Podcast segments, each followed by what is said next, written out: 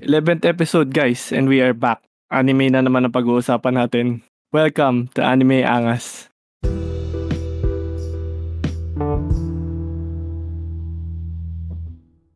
So hi guys, kung na-miss nyo man kami, Blackbird nga pala. At pag-uusapan natin uli ngayon ay anime. Pero bago tayo magkwentuhan ng anime, uh, quick update muna. Meron tayong ano, yung anime angas, meron tayong ginagawang nominations para sa 2022 Anime of the Year at saka yung mga ibang categories. So, yung nominations na yan, kasi hindi pa naman tapos yung season ng anime ngayon. So, hihintayin pa natin yung fall season matapos para accurate, medyo accurate yung ano natin. Yung magiging awards night natin. So, until first week siguro ng January, pwede kayo mag-nominate ng kung anumang anime ang gusto nyong maisama sa listahan. So, yung, yung mga categories nasa Discord natin. So, check nyo lang yun. Kasi yun lang. Uh, up, update naman tungkol sa akin. Uh, nanonood ako ng, updated naman ako sa anime season natin ngayon. Pero biglang merong, ano eh, may isang anime na biglang sumingit sa watchlist ko dahil actually hindi ko alam na lalabas na pala ngayong December yun. Nagulat na lang ako. Kung ano yung anime na yun, pag-uusapan na lang natin mamaya. so, eto, si Toto wala ngayon eh. Siya kasi yung usual special guest host feeling natin parang ganun kasi di siya masyadong JoJo fan sa uh, ano sa topic ngayon. So eto siya daw muna yung magiging guest natin ngayon. Isa siyang JoJo fan. Ang pangalan niya ay si Grizz. So Grizz, welcome to Anime Angas. Hello po. Hello. Hello. Ayun, Grizz. Salamat uh, po. Yun. Salamat. Salamat Ayun, po, Sir Duckworth, sa opportunity. oh, sure, sure. Ayun, welcome, Chris. Alam ko medyo bago-bago ka pa lang dito sa server. Tsaka, ano, tsaka, hindi ka pa masyadong familiar sa mga nandito pero happy pa rin kami at ayun, available ka din ngayon para sa recording. Yes, yes po, thank you, so, thank you. Thank you po. Uh, pakilala ka lang din onti Gris ano kasi ang ginagawa namin sa guest namin may tinatanong kami pero dahil medyo special guest ka ngayon kahit pakilala ka na lang kung sino ka or ano bang ano mo anong hilig sige na tanong ko na nga din sa'yo ano ba favorite anime genre mo Gris yung favorite anime genre ko is isekai psychological thriller. Tsaka Dami nun ah. Out of life. mm. So, anong, anong, hindi, top 1 mo dun? Anong pinaka-pipiliin mo kung isang genre lang? Slice of life. Slice of life. Okay, okay.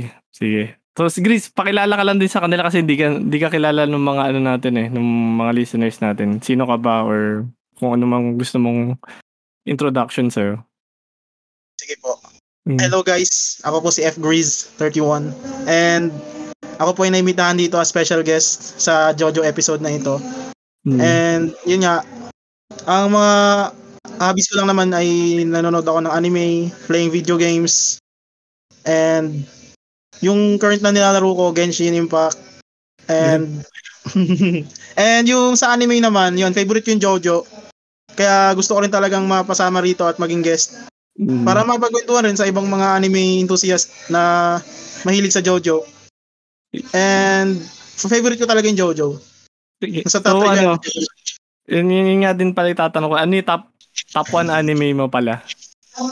Top 1 anime? Kung papipi, papipiliin ka. Yun, Mahirap yan ha, ah, pero Full Metal Alchemist Brotherhood. Ah, okay. Hindi Jojo, ah. Sige, sige. Okay, favorite, lang. Favorite ko kasi yung Jojo. Favorite ko siya. Mm, pero hindi pero pa siya top 1. Top 5 siya eh. Oh, hindi siya top 1 eh. Okay lang, okay lang. Sige. Uh, so yun, medyo nakilala niyo naman siguro guys si Gris. Siya ay magiging kasama ko muna dito habang wala si Toto. Thank you At, po, thank you. Yun. okay na, wag ka na. Okay na, Gris. Chill ka lang. Wag ka na. Chill lang tayo. Kahit basta kwentuhan lang naman tayo.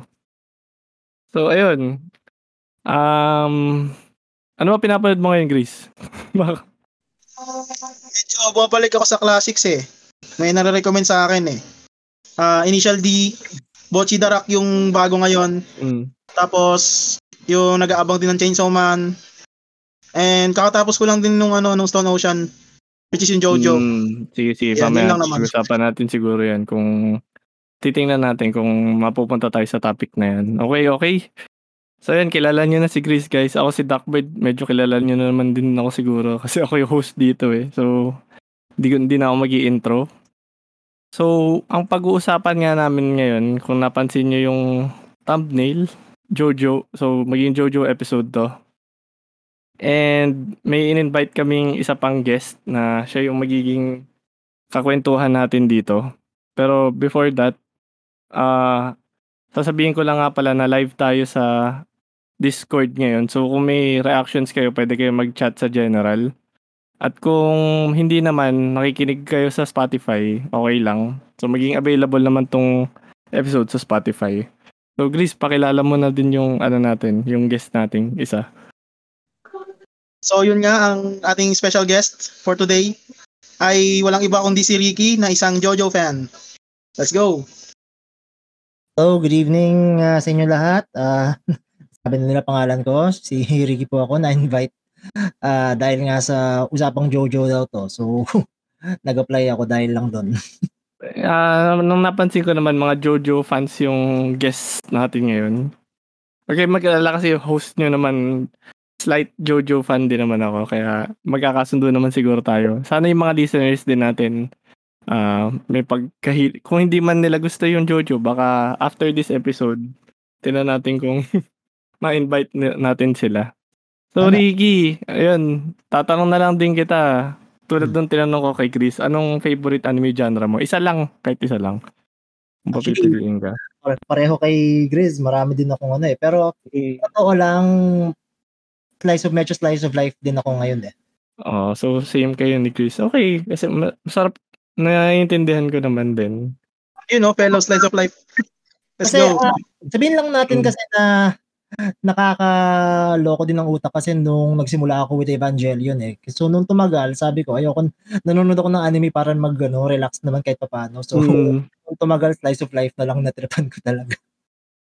Gets naman. Parang yung slice of life kasi parang, ano eh, yung parang close to home, parang gano'n, di ba? Hmm. Chill lang. Compelling, ganun. Hmm. Pero yun nga talaga, marami din akong mahilig na genre. Pero sige. Mm, kung mapipiliin ka lang ng isa, slice of life. Okay, so, matanong ko na lang din kung ano, ano ba top 1 anime mo, Ricky? Kung okay then, lang.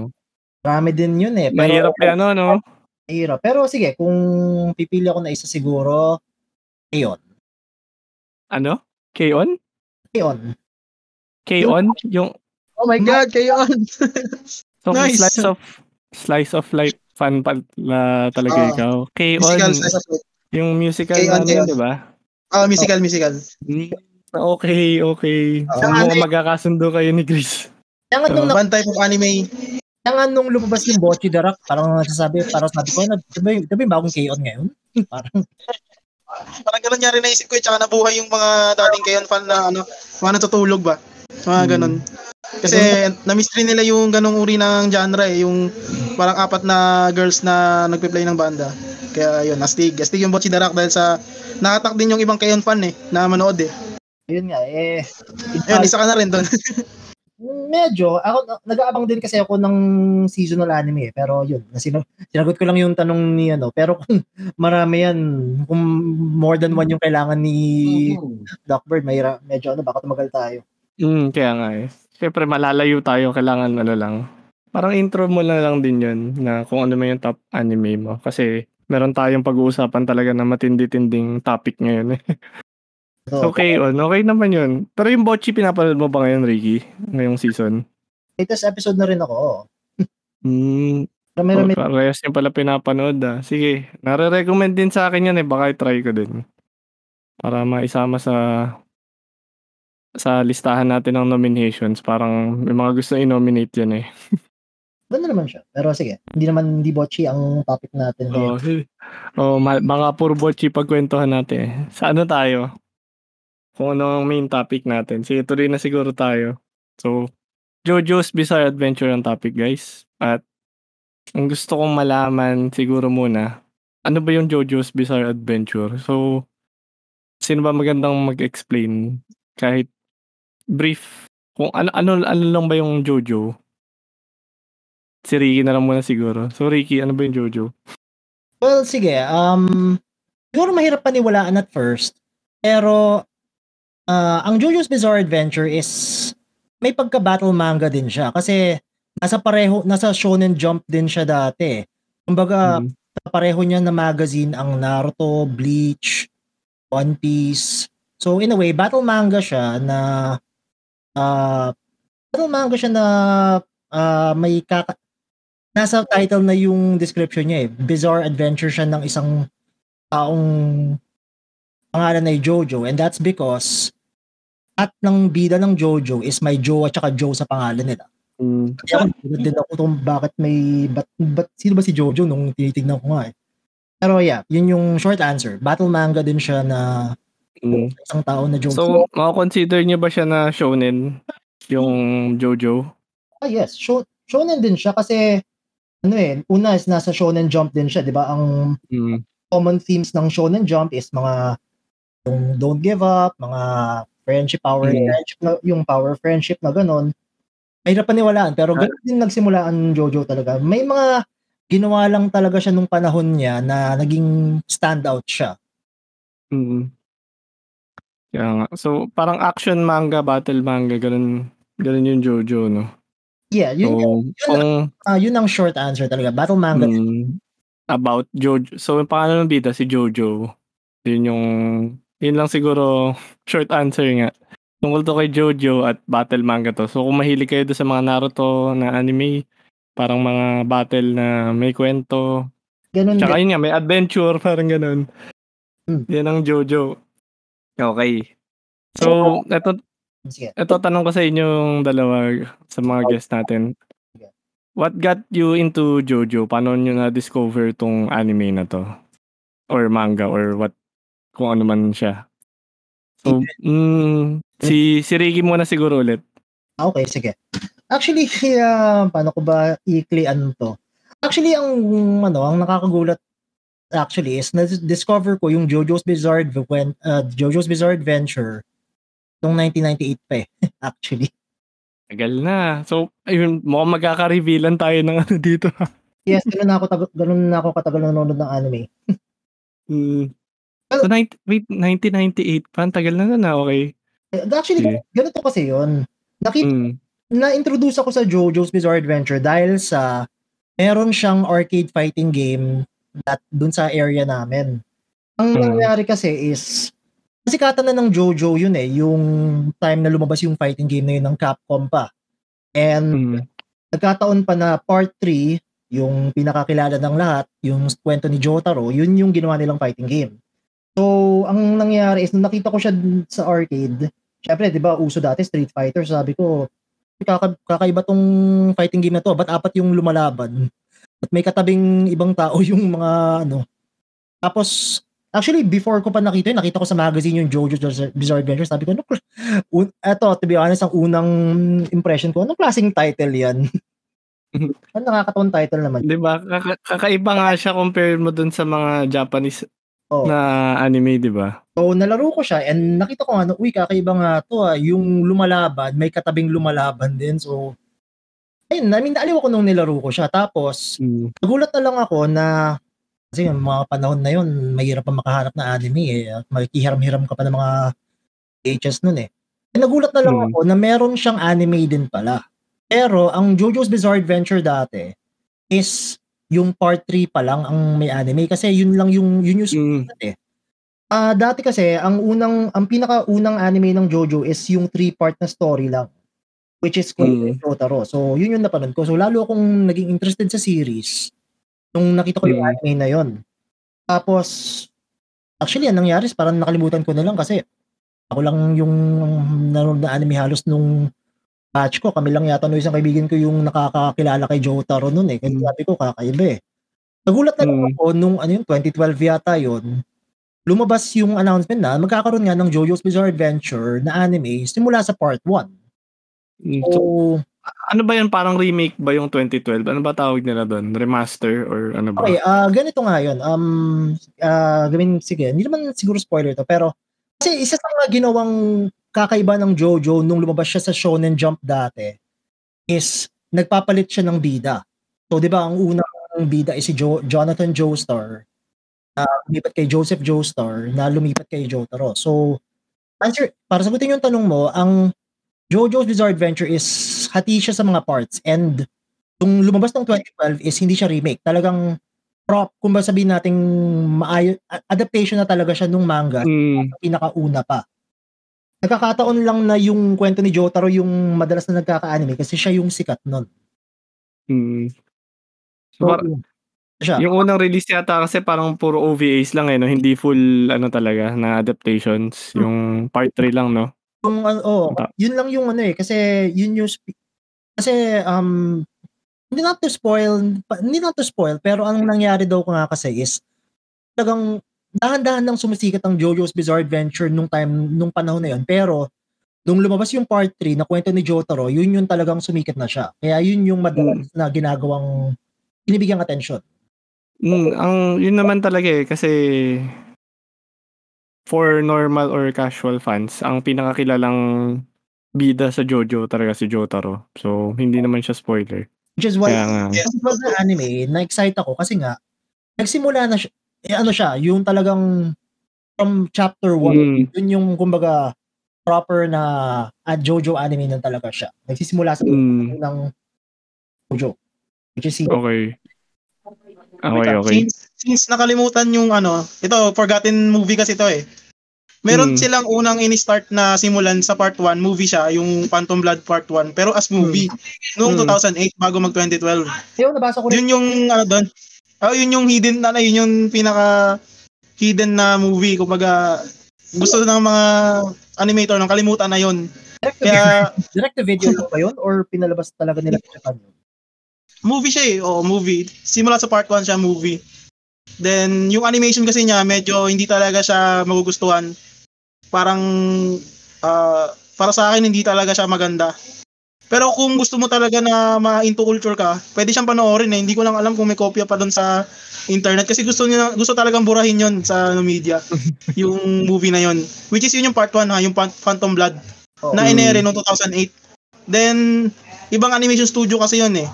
Mm. Hindi ko maalala yung animation studio ng part 1 na yon pero ang layo talaga sa napanood na natin noong 2012 which is which is malaking kudos doon sa David Production kasi binigyan talaga nila ng buhay at kulay yung part 1 na Mm. mainggan yung mga fans kasi ang hirap talagang ipasok ng part 1 Oh, dahil doon sa sa naging reputasyon niya nung nilabas yung movie na yon noong 2008 Kaya- na which is ako hindi ko pa siya na, mapapan, napanood kasi wala akong mahanap na kopya talaga dahil bu- Mm. gusto talaga siyang burahin eh. Wala talagang access sa any media na kung, sa, kung sakaling i-search mo, hindi mo mahanap eh. Mm. Pero yun talaga yun. Gusto talagang ipa- ipalimot sa atin 2008. Mm, Yun. ayun, ah, guys, ah, may comment dito si Eren Yeager Me- Meister na Lost Movie daw yung part 1. Ayun, nakita ka din yun sa internet eh. So, ang sabi niya, yung yung Lost Movie daw na yun, walang home release yun. So, hindi, kaya naging lost media talaga siya kasi hindi siya Tama ba? Kung correct nyo na lang ako, ah. parang hindi siya pinalabas on VHS or so, CD or kung ano man. so parang, So, may mga ano lang talaga siya. ginawa lang tapos hindi Yun, salamat sa pag ano pag ano Eren yun. Ah, yun din yung pagkakaano ko na parang nag attempt sila na pa part 1 Mm. hanggang sa dumating yung 2012 Oh. which is naging successful siya. Yun. Thank so you, thank parang you. ano lang yun ano, parang parang testing or draft lang siguro yun. Kaya naging lost siya. So in- kung makikita nyo sa, alam ko available pa siya sa internet. So kung gusto nyo lang makita yung ano, kasi alam ko napanood ko din yun eh, yung sinasabi ni Grizz na 2008. Oh, Oh, medyo sa akin, hindi ano ko pa- mahanap eh. Parang, parang draft lang siya eh, parang minsan hindi pa masyado animated yung scenes. Parang ano lang, ah, picture lang minsan ang nagsasalita. Ako hula ko lang, Yun yung pagkakatanda ko. ako hula ko lang to eh, pero kasi siguro may kinalaman sa fact na Phantom Blood siya eh. Kasi, di ba, malamang Grizz, alam mo, di ba, na ik- marami ka siguro nakukuha palaging tanong, di ba, na saan ka mag gustong, saan ka magsisimula na part, di ba? And, Yes, yes, yes. alam, ewan ko kung saan circles ko naririnig eh, pero medyo common knowledge nga naman daw na medyo kailangan tiisin mo nga yung Phantom Blood kasi kumpara mo sa mga sumunod, medyo normal ano lang siya pero ako ang, na yun kasi, na napanood ko na nga siya, mas gusto ko talaga sabihin, kahit medyo di masyado exciting yung first half ng Phantom Blood, mas magandang simulan siya sa start para magets mo yung kwento ng Jojo talaga. Kasi yung... sa community kasi ng Jojo thing yung parts keeper eh. Parang uh, di-discriminate ka or pagtatawanan ka kung ay sa part 3 ka nagsimula, parang ganun. Pero hindi natin masisisi yung iba eh, na gusto si Jotaro kaagad eh. Pero kung talagang gusto mo na mag-root ka sa simula, part 1 talaga tsaka part 2. Which is kasi, oh, diba? maganda ka rin kasi ano si Jonathan eh, simulan eh. Kasi si Jonathan yung pinaka-reason eh kung bakit merong mga Joestars na ano yung yung karakteristik ng mga Joestars na iba na makikita natin sa kanya eh. Diba? Not, Kumbaga, not to spoil, appreciate ko nga yung part 1 and part 2 para sa akin eh. Oh, not to spoil, pero medyo connected, 'di ba? From parts 1 to 3, may konting connection kahit sabihin mong pwede mong mo, 'di ba? Halimbawa ako, 'di ba? Sinimul, nagsimula ako sa part 3 kaya nagulat nga ako na ano eh na si Ricky kasi, oh, yung pinaka-available media lang sa iyo nun talaga 3 eh. Okay. Kaya nga nagulat. Oh, totoo, yeah. totoo, totoo. Kaya nga nung nakita ko, 'di ba, sabi nakita ko yung si Joseph Joestar na matanda na sa part 3, eh, sabi, nagulat ako, may kwento Nagulat ako, may kwento pala tong si Joseph nung bata siya. Naging bata pa, no? na, yeah. Marami nga ako naririnig na nag-pick na kumbaga nag-pick up nga daw yung kwento kay Joseph eh. Kaya nga daw si Joseph ang isa sa mga pinakasikat na JoJo's nga nung panahon na yun eh. Kaya sabi ko, mm. kaya lang, wala ka, yeah. wala ka namang access sa manga masyado dati. Kaya nga, mm, pahirapan ano. Kaya, sin- Totoo, kaya mas prefer nila yung part 3. Yun, uh, curious na lang din ako kay Gris. To, total, natanong ko naman si Ricky kung saan siya nagsimula sa Jojo. Ano? Gris, paano mo naman ba nakilala yung Jojo na anime? Paano ka naging fan na to? Saan ka nag-start? Nag-start talaga actually sa memes eh, tsaka sa social media eh. Bigla-bigla kasi sumusulpot yung mga okay. memes ni Jotaro, Dio, yung Kono Dio Da, yung mga ganon, yung pinakasikat talaga nung time na narinig yung Jojo, which is yung yung Jotaro vs Dio. Yun yung parang nagsasagutan sila, naging meme siya. Curious ako, ano to, bakit nag-aaway to? Bakit parang ang ganda ng sagutan nila, tas ang daming sinasamang mga ibang mga aspect tsaka mga concept dun sa sa, sa scene na yon na nagiging memes siya na iba-iba. Parang uh, nag-experiment yung mga memes eh. Tungkol so, doon, gano'n. So, Gris, na introduce ka lang sa Jojo through memes at Yes, yes, ah, yes. Totoo, okay. totoo. So, tapos mga nun... Aron, oh, hindi, hindi, mga, mga around kasi noon 2016 yun eh. So, yun yung parang start ng part 3. Ay, uh, I mean, nandun na yung part 3 sa 2016 year, 2016. So, okay. parang umusbong yung mga memes ng Jotaro vs. Dio. Ganun, hmm. sobrang dami talaga. As in, kada scroll ko, puro ganun eh. Okay. Hindi nagsasawa yung mga tao na i-share yung mga Jotaro vs. Dio memes. Pero Then yung... Ako, mm, pero kung hindi ako nag-start talaga manood noong 2016, mga 2019, 2020 ako eh. Dahil parang hindi ko muna siya pinansin. Kahit mm. na-curious na ako dun sa memes. Then nakita ko yung part 5 na nag-air na siya. Sabi ko, mm. ba't part 5 ka agad? Sino tong mga karakter na to? Then, hindi, okay. ano, yung unang reason ko rin, ay yung ibang reason ko, kaya hindi ko rin siya pinanood kaagad dahil parang, hindi ako makapasok sa fandom eh. Saan ba ako magsisimula? Saan ba ako magsa-start? Ano ba yung gagawin ko? Ano ba yung papanoorin ko? Bakit part 5 mm. tong nakikita ko sa Anime Weekly? Ganon. Golden Wind na kasi yung nakita ko sa Anime Weekly na lumabas eh. Then, merong nag-introduce sa akin na friend na sabi niya, tara, nood tayo ng Jojo. Mm. Tapos, syempre ako, gusto ko rin manood na eh. Sabi ko, saan ba ako magsisimula? Anong part? Sabi niya sa akin, sige, dito ka sa part 1. Yan, simulan mo yan. Actually, nagmanga pa nga ako noon eh. Tinry ko magmanga eh, kasi gusto ko sana mm. manga. Eh, meron pa lang anime na nung ano, wala, parang reason ko doon, mga, ano, something na hindi makapag-download, ganun. Then, yun, sabi niya, dito na lang, nood na lang tayo. Nag-download muna ako noon ng mga anime, yung part 1. Mm. And then, sabi niya, tapos yun, nagkakwentuhan na kami kasi nagkaka, malapit lang kami ng episode eh. Hmm. So, so yung friend ko talaga yung nag-introduce sa akin para makabalik ako sa Jojo. Then, sinerch ko yung mga parts kasi na-curious ako, ba't may part 1, may part 2, may part 3, hmm. ano to? Eh, kasi yung Jojo pala, hindi mo siya isa-search by season eh. Yan yung talagang thing dapat dyan. By part ka dapat tumingin. Hmm. Kasi malilito ka lang din eh.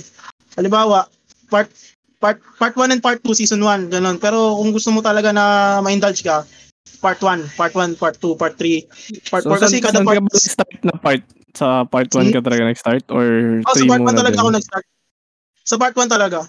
Pero may nakita ko sa YouTube kasi na ano eh, na video eh na part 3. Sabi ko ba't parang hindi ito yung unang-una? Ba't, ba't ito kaagad? So oh, hindi ko siya tinapos. Ang gulo pala Ang gulo nung ang naging gulo. start mo sa Jojo, pero Yes, bizarre din yun, naging bizarre ano. okay. Yung Literal na bizarre din yung type ng nangyari sa akin kasi nagsimula ako sa part 3, then huminto ako kasi parang hindi ako satisfied na, ba't ito yung simula? Parang feel ko hindi talaga ito eh. Okay, Kasi okay. naramdaman ko hindi eh. Mm. yan yung ano, yung Tapos sabi sa akin, hindi talaga part, hindi talaga diyan yung, hindi talaga diyan siya magsisimula. So, bumalik ako sa part 1, hinanap ko yung part 1. Ayun. Dumating si Dio tsaka Jonathan, yun, simula na lahat. yun nga daw yung Okay, okay, gets. yun nga daw yung Oh, Ricky. Eh, eh, sige. Kaya ano lang, sabihin ko lang na nagugulat nga, actually, maniwala kayo, mas nagulat nga ako sa ano eh, sa paano na-discover ni Cristo eh. Kasi, hindi ko siya na- Mm. nakilala dahil sa memes. Kasi nga, ako, Mm. actually, ako nga yung na-shock nung nalaman kong mas nakilala siya sa memes eh. Later ko nga, Mm. nung tumagal nga, dun ko lang nalaman na, po, na sikat din siya dahil sa poses eh. Mm. Kasi ano, So, the post. yung ano, Okay. O, totoo, naging thing yan talaga. gulat, dun ako nagulat kasi nung yun nga, nung naabutan ko nga yung jo, hindi mo siya mahalata dun sa fighting game nung 1998 pero ano siya, dun yung isa sa mga nagustuhan ko talaga din sa series nga eh kasi nga yung fact na kakaiba siya, yung Mm. papalit siya ng bida every part na, 'di ba? Tandaan niyo yung mga ibang anime. Halimbawa, Bleach, 'di ba? Alam mo si Ichigo na yung bida start to finish eh. Mm. Yung mga ganun. So, yun nga, kakaiba, yun yung May, mukhang may kakaiba dito. Mukhang effective nga yung ginawa ni Araki kasi nga nagawa niyang stand out yung Jojo dahil doon. Mm. So, stand out at medyo baka yun din yung isang reason kung bakit walang may mga fan na hindi na-try manood yung Jojo dahil nalilito sila. Baka may ganun, di ba? Medyo ano nga, medyo Possible. parehong good and bad din yun. Kasi nga Mm. na nagpapalit ng bida every part, napatagal niya ng ganun yung Jojo. Pero at the same time, Mm. nahihirapan nga ang mga baguhan. Ang alam kong original fans ng Jojo talaga yung mga ah, 80s kids na lang siguro masasabi ko eh. So, ewan ko kung kung okay lang sa inyo i-reveal yung age nyo, no? Pero, Ricky, ano ka ba? 80s ka ba or 90s kids? Or kung ayaw mo i-reveal yung age mo, okay lang. well, sige, ayoko na lang. Pero na-discover ko siya ng 80s pa. Bag- Bago pa lang yung fighting game nun. Mm, so, alam ko nga, yung mga parang true OG fans ng Jojo ay 80s nila na-discover dahil yung fighting game, luma na nga din eh. 1998 na kasi Mm. yung fighting game na yun. So, Ah, sa akin, feel ko swertihan lang eh. Kasi nga nakita ko lang, mm, nakita ko lang yung sa arcade. nakita ko lang yung machine na alam ko yata part 4 pa lang yata yung nasa manga pa nun eh. Pero yun nga, ah, nagkataon lang talaga na nakita ko siya nun. Mm. Yun, yun yung parang naka- napansin kong magandang magiging pag-uusapan natin dito kasi napansin ko sa inyo magkakaiba kayo ng intro, eh, yung parang kung paano kayo paano nyo na-discover yung Jojo. So nakita ko nga si Ricky medyo parang start talaga niya na na-discover mo yung Jojo nung era na ano pa siya, medyo tahimik pa or o konti pa lang yung nakakalam. Si Grizz naman, na-discover niya yung Jojo nung ano na, popular na. Sabihin na lang, So yun, isa o dalawa lang, ang- oh. sabihin na lang natin na isa o dalawa lang yung nakakausap ko tungkol sa part 3 nun. Mm, so, okay yan. Ang gusto ko lang din, total, magkakasama naman tayong tatlo dito. Share ko na lang din yung akin kung paano ko na-discover yung Jojo. Go, go, go. Um, may nag-recommend din sa akin na sabihin na natin 80s kids din siya. Pero ako hindi ako 80s guys ha. so, OG fan din siya ng Jojo na yun nga, na-discover niya. Parang si Ricky siguro na na-discover niya Jojo through yung, yung games niya, arcade. Kasi yun talaga yung popular dati eh. Hmm. Arcade na Jojo. Oo, yung So sabi niya sa akin, ayan, try mo yung Jojo. Mga around 2012 or 2014 na yata to, na panoorin mo yan. Malupit yan. Tapos, lagi niyang binibida sa akin si ano eh, may isang character siyang binibida sa akin. Mamaya ko na siguro sasabihin sa part 3. Tsaka, ayan, total, tulad sila Dio. Ganun. sabihin na lang natin na hindi ako nakakilala ng parang maraming fans talaga until mga year 2000. ah. Mm, kasi doon lang talaga nag-start ano. So ako late na rin ako eh, medyo 2014 ko pa na-discover yung Jojo. Tapos ang start ko talaga part 1. Yun. At ayun, ayun, total napag-usapan na natin yung part 1. Babasahin ko lang din yung comments ng mga uh, listeners natin ngayon na sabi ni Eren Yeager Master tsaka ni He Heleida. Hindi ko mabasa, sorry ah. Sabi ni Eren, siya lang daw yata may gusto sa part 1. Tapos sabi ni Heleda, wala daw respect yung part 1 pero yun nga, sasabihin ko sa inyo, maganda yung part 1 at nagustuhan ko din talaga siya. So, yung intro introduction ko sa JoJo, hindi ko alam yung mga stand-stand na yan eh. So, as in, nung pinanood ko yung JoJo, hamon kung ano yung what it is from ano, sabi naman daw, from part 1. eh, dahil, sabi naman daw kasi yun din daw yung isa sa mga reasons kaya sumikat yung part 3 eh. Kasi dun, doon unang lumabas ang mga yan eh. Mm. Stands. Oh, yung powers eh, no? Mamaya siguro pag pwede hindi, pwede na din natin pag-usapan ngayon yung ano, yung powers nila kasi yung nagpa-popularize guys sa Dio talaga, no? Feel ko yung stand din, no? Ako may, Kung may mga ibang nakit napansin ako kaya nagustuhan ko din yung Jojo nun. Pero sige, kung pero feel ko isa sa mga ano yan, kung nung kasi nung time kung part 3 nga lang yung sumikat, ibig sabihin yung power talaga nila na stand yung mismong nag parang pag nagpa-boom dun sa series. Ewan ko kung agree kayo dyan. Yun. Ano ba ang tingin nyo? Uh, bukod sa stands, ang alam ko kasing, ewan ko kung ano yung kung napansin ng mga ibang, well, basta sa akin kasi, isa sa mga nagustuhan ko kasi kahit na bago pa dumating yung mga stands, is ano, uh, nung panahon na yun kasi nga, kakaiba ang JoJo's Bizarre Adventure kasi yung mga labanan doon is, kasi, ewan ko kung gano'n yung observation din nyo, pero pansinin nyo yung mga mga manga dat nung mga panahon kasabay ng JoJo. Madalas 'di ba palakasan mm. or lakas 'di ba? Like mm. palakasan lang eh. Pero ang JoJo kasi yung isa sa mga bihirang manga doon na yung labanan is utakan.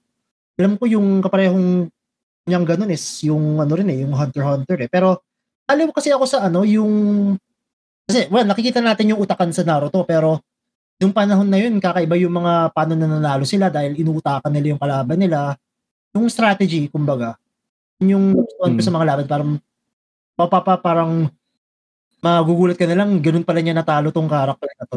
May mga ginagawa sila. Diba? Okay, okay, gets naman. Pero, ay, context lang guys, kung di kayo, di nyo alam kung ano yung stand sa Jojo, yun yung parang kapangyarihan nila na may isa silang, ano, kung, ano ba magandang ano dito? Meron pa silang isang katauhan, parang persona. Kung, kung naglalaro kayo ng persona, parang ganun. Nga yung na meron silang ano, explain nyo ako ni Stan para madali, para mag-get sila. Actually, yun yung nagustuhan kong ginawa ni Araki yan, or ikaw, Chris, gusto mo ba, or ako na muna? Mukhang ikaw na muna, Ricky. Ano ba yung stand? Oh, sige, ganito yun. Actually, yun yung nagustuhan kong concept na ginawa ni Araki talaga sa stands eh. Ang stand is hmm. Yung spiritual, kumbaga sa Ghost Fighter, spiritual na kapangyarihan yon na binigyan nyo. Hmm. Kaya nga ano eh, ang, mm. kaya nga kung iisipin nyo, lahat ng mga halimbawa sina Jotaro, tsaka ano yan, hindi hindi naman mga fighters yan eh. Oh, marun, marunong makipagbugbugan si Jotaro, pero ang stand is yung parang men, ano mo, yung spiritual na kapangyarihan mong bigyan ng anyo. Kaya nga ang, 'di ba, ang concept is hindi nakikita ng ibang stand users ang stand. Kaya nga ang ano eh, kumbaga yun yung explanation nung ano. Um, halimbawa ito. Ito Mm. Ay, Wait lang, Ricky. Ito, parang para mapaiksi na lang yung description. May magandang ano, description si Aaron Jägermeister dito na yung stand daw yun yung ghost, punching ghost mo yun. So, stand by. Hindi mo na kailangan lumaban, parang nakatayo ka lang, pero yung yung stand mo siya nalalaban para sa yung parang multo mo, ganun. Or shadow mo, parang ganun.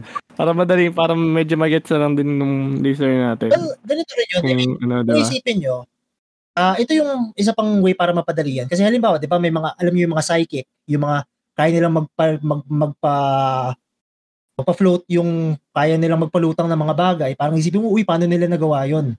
Stand, kumbaga, ang yun yung stand, yun parang yun yung gumagawa nung dalaw para sa stand user. So, yun yung parang mm. kumbaga, ang ginawa ni Arakis, binigyan niya ng anyo yung mga ginagawa ng mga psychics. Parang ganun yung sa akin.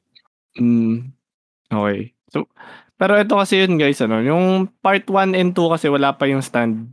So, eh, may na-introduce na power dyan, yung parang natural na powers ng mga pinapanood yung show nila na battle manga. Yung, ang tawag nila doon hamon. Actually, so, oh, di ba may, ano yun eh, may lumabas na, may nabasa akong interview. Nung napanood ko kasi yung hmm. Demon Slayer dati, uy, ba't sabi ko breathing technique to ah? Uy, saan nila nakuha? may lumabas na interview na inspiration daw nung mangaka nga yung Jojo, yung breathing. Yung habo. Hmm, okay na. Actually, mamaya natin pwede natin gawing topic yun eh. Kasi di ba sobrang, naging sobrang laki, Ayan, the influence. Oh, pwede mamaya. laki yan. ng impact ng Jojo eh. So, yun yung nahilig ako eh. Uh, Impact ng Jojo. Pero mamaya na. Anime, ano, no? Anime world, totoo yan. Pwede natin, i ano yan, pag-usapan yan. Pero yan, at least gets nyo naman na yung Jojo, medyo bizarre kasi Bizarre. kung ano yung title yun talaga yun, na Bizarre Adventure siya, tapos may mga stand. Tapos, eto, pwede siguro natin pag-usapan kung ano bang, kasi part 1 to 6 na yung sa anime eh. May favorite part ba kayo guys dun sa nangyaring ano, Igris 1 to 6 na yun? Igris naman siguro para Oo, si Grizz ikaw. Nawawala yata si Grizz eh. Wait lang ah. So Grizz, ikaw may favorite part ka ba? Oh, meron. Part ano 2. alin? Part 2. Oh, okay. So, So- ano kasi, syempre, mahirap maghiwalay yung part 1 and part 2. Kaya, kinukonsider ko na favorite ko part 1 and part 2. Pero yung pinaka, part 2 talaga. Ang pagkakaintindi ko dyan ay yung part 2 daw ano, parang pi- sinilit pinilit lang daw ni Araki yun bago niya Oh, parang ganun, parang extension. extra ano lang bago niya gawin yung part 3. Pero Kasi, wala yun, talaga ano? eh. Di ba? Parang walang diyo dun eh. Parang, Hmm. eh, ano siya eh, parang siya yung pinaka-separate sa lahat ng ano eh, parts eh. Yun yung Hmm. uniqueness niya eh. Pero ang nangyari kasi, na, nadala nung tatlong karakter dun eh. Hmm. Tapos kasama si Joseph doon. Maganda. Yun yung naging ano ko doon, naging compelling part doon na parang ang ganda niya uh, all throughout the story. Tsaka naging big factor talaga si Joseph doon yung charisma niya as a main main character, main Jojo. Sumikat, Eh, ano yun Ricky? di ba sumikat din nga si Joseph nga dahil daw nga sobrang iba siya kay ano, iba siya kay Jonathan. Mm. Yes, yes. yes.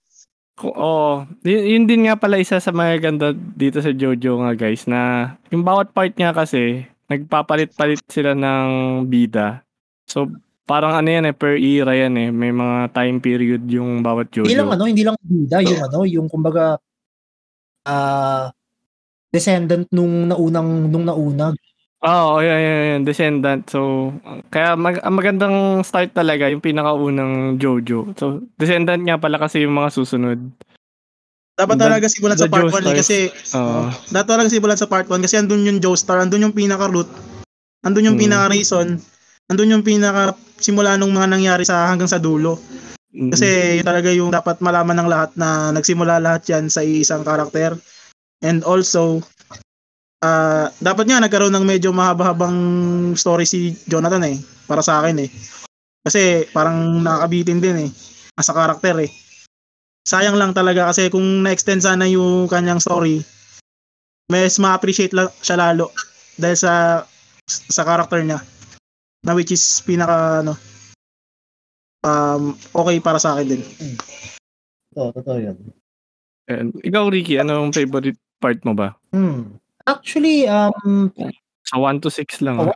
oh, okay lang, 1 to 6. Siguro sa akin, Okay. ang hirap rin pumili ng parts. eh. I mean, sa akin siguro part 4. Kasi trip ko yung ano eh. Ah, Kasi nga, kung tutuusin, ang...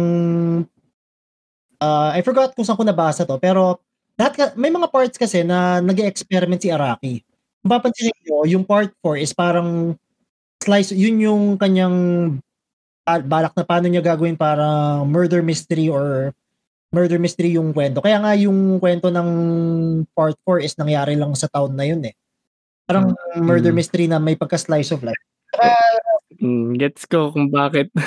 yung slice of life fan ka nga din niya. Medyo, I mean, nakakano siya. I mean, pero nagawan Mm. pa rin niyang bizarre. Ah, yung, I mean, given na ah trip ko yung, ano, tsaka trip ko din yung mga, ano, yun nga, trip ko yung ganung kwento rin, na pagka-slice of life niya. So, yeah, part 4 ako.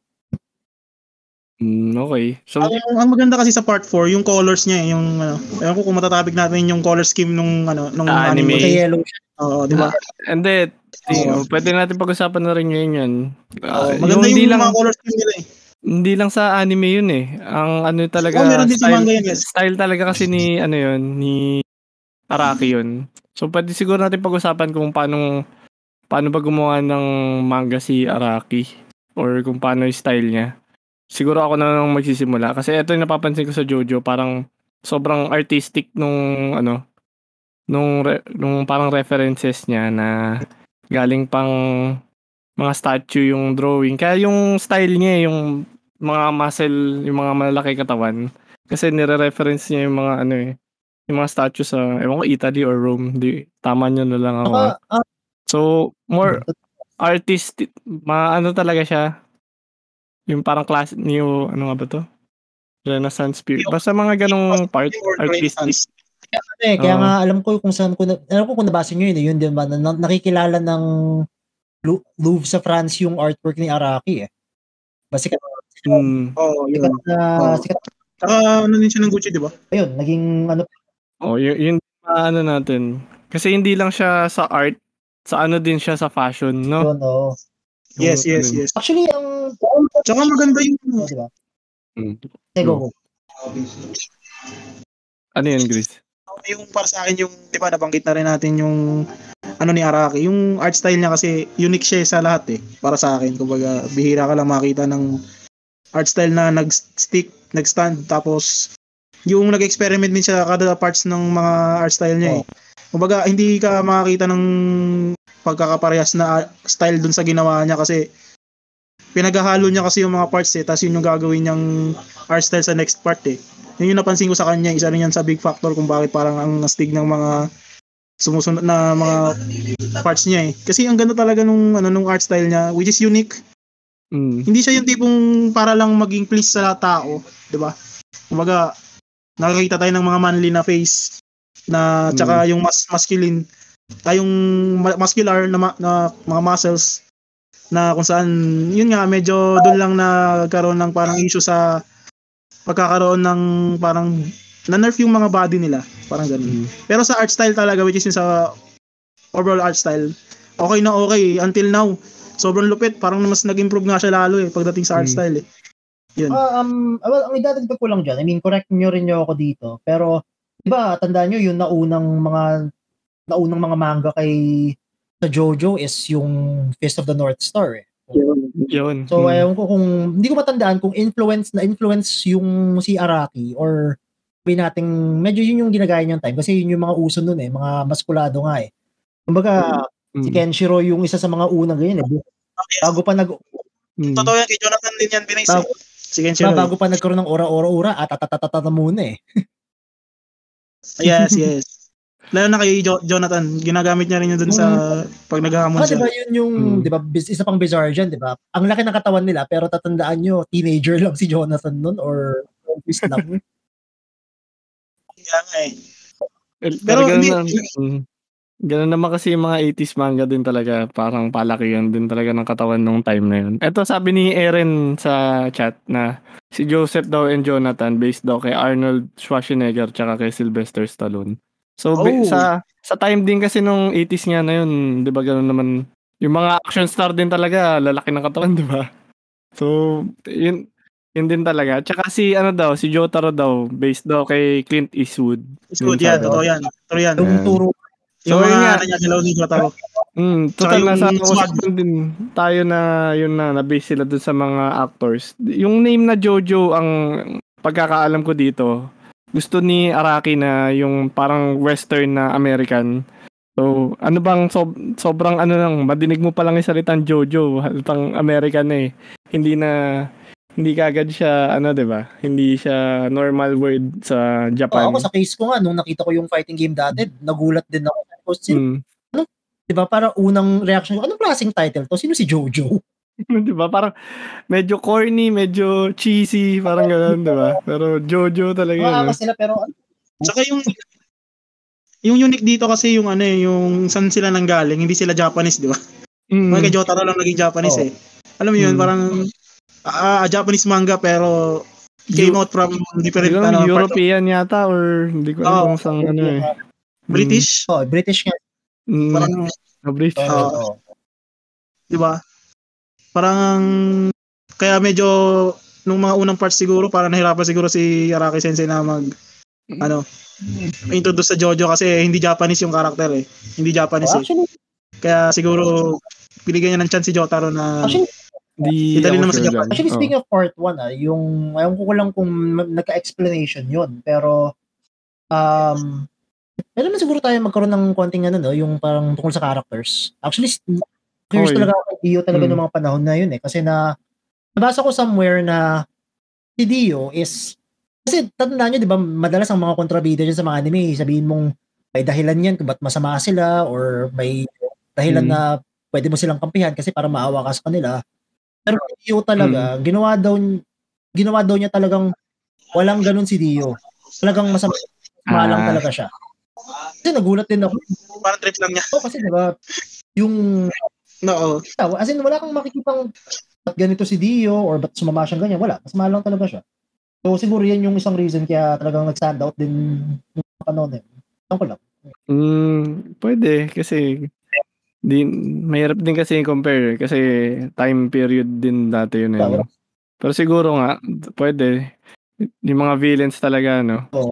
So pwede siguro natin pag-usapan din yung yung nabanggit ni Ricky kanina na yung influence ng JoJo sa ibang anime or JoJo influences na lang Marami din. actually. Nagulat Na- ako na Yun Yes, yan. marami. nalaman ko lang yung Yun influence. ba? Siguro mga part 3, part 4 ng bagong anime na nalaman ko eh.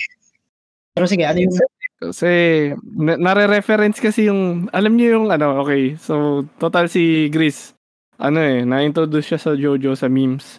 So alam niyo naman siguro yung is this a JoJo reference na meme? Kasi halos lahat yata ng ay, anime Yeah. nagaganon, 'di ba? Tsaka yung to be continue. Yung ano, yung music. Yung sa roundabout, di ba? May parang panel na lalabas Hmm. sa baba yung ano. To be continue. Yung Pero yung ganun. is this a JoJo reference, ano yun? Halos lahat ba ng anime meron talagang is this a JoJo reference? Ano tingin niyo? Yes, totoo, totoo. Meron. May sinasalihan siya, totoo yun. ay nako, Kasi pag nanonood ako ng anime sa ibang, di ba, nanonood ako ng anime, ma- mapapansin ko biglang may nagjo-jojo pose eh, biglang binabanggit yung, or biglang may gumagawa ng poses, or parang reference sa Jojo. Po, na- yung menacing din, yung go, go, go, go, go. Oo, oh, yung mga ganun, yan, may nasing. Kung hindi, basta nasa loob ng materials ng Jojo yung mga reference eh, na ginagamit ng ibang anime, kaya nakakatuwa eh, masasabi mo na lang, ay, Jojo reference yan, ah, wow, ganun eh. Kumbaga, hindi siya bad impact eh, pag nabanggit yung Jojo doon eh, kasi nagiging publicity rin siya minsan. Tsaka nakakatuwa rin na parang na-inspire sila sa Jojo. Ginagawa nila yun. Nakakatuwa nga eh. Yun nga yung isang influential talaga doon. Kasi as in, ang dami talaga. Like sa Isekai. Mostly sa Isekai talaga, ang dami. Yung mga napapanood kong Isekai. Ang daming Oh, Jojo reference. reference. Okay, pero ito ito. Total, 'di ba? Ang mga anime, sabihin na lang natin, ang mga anime ngayon nire-reference ang JoJo, pero yung ano, yung JoJo naman may mga references din. So Yes, so, yes, si, Ricky, yes. si Ricky naman, si Ricky siguro magsagot. At yung mga parang influences ni Araki nung author sa ano, sa JoJo kasi hindi naman talaga yung reference ng anime kay Jojo, yung Jojo may nire-reference din na iba yan eh. Yun yung magandang parang mga easter egg sa Jojo eh. So Ricky, Yes, ano, correct, correct. yan? Si Ricky naman, ano ba Ricky? Mm, ah, yung kumbaga, kung yung mga ginagaya. Influ... Mm, Well, ah, influences niya, ano nga ba? Well, ito yung pinaka sa akin. Ah, yung, kung, kumbaga kung ano yun eh, na-influensyahan si Araki sa writing style niya, yun yung nakikita ko eh. Yung, di ba, na natin kanina, yung part 4 is parang ah, slice of life. So, ang nangyayari is, ano, yung nagbabago yung fight, yung writing style niya kada part, mo, yung kay Jotaro is parang journey to the west na kwento. Kasi pupunta sila sa Egypt para talunin si Dio. Yung part 4 is slice of life. Part 5 is, alam na natin, mafia story. And ang pagkaalam ko yung part 6 is na-influensyahan si Araki ng mga prison break, yung mga prison break na kwento. Kaya nga nasa kulungan si Jolene eh. Pero ano, yun yung Okay. mga alam, yun so far yung mga alam ko. Kasi mas ang nagulat ako is yung mga mm. influences ng JoJo outside of anime. Hmm, eto nga yun. Ah, siguro, eto mas, mababanggit ko mga influences din ng JoJo outside of anime. Kasi si Araki, alam ko, yung mga poses na nagiging memes, kinukuha lang niya sa magazines yan na fashion Oo. magazines. So, yung mismong post na yun, may, meron siyang katumbas na post. So, kung into JoJo kayo, pwede nyo i-check din sa YouTube yun na meron may ginayang ano. Actually, ng mga poses. Actually, bukod dun, ano, may mga nalaman akong mga, nagulat lang ako, Riz, yung mga siguro 2000s ko lang nalaman. Kasi, di ba, more of games ako. Kaya nagulat ako sa mga influences ng Jojo sa games talaga eh. Actually, ewan ko kung mapapansin, hindi, I'm sure mapapansin nyo to, pero maraming influences ang Jojo sa Street Fighter. Yun yung una. Oo, meron. Ito kasi maganda sa JoJo eh, no? yung pagiging battle manga niya. Maganda talaga siyang maging fighting game eh kasi halos lahat nung mga nangyari sa story, halos one-on-one, 'di ba? Kung papansin mo. yung ano, yung ito, ito May... pinakasikat na example.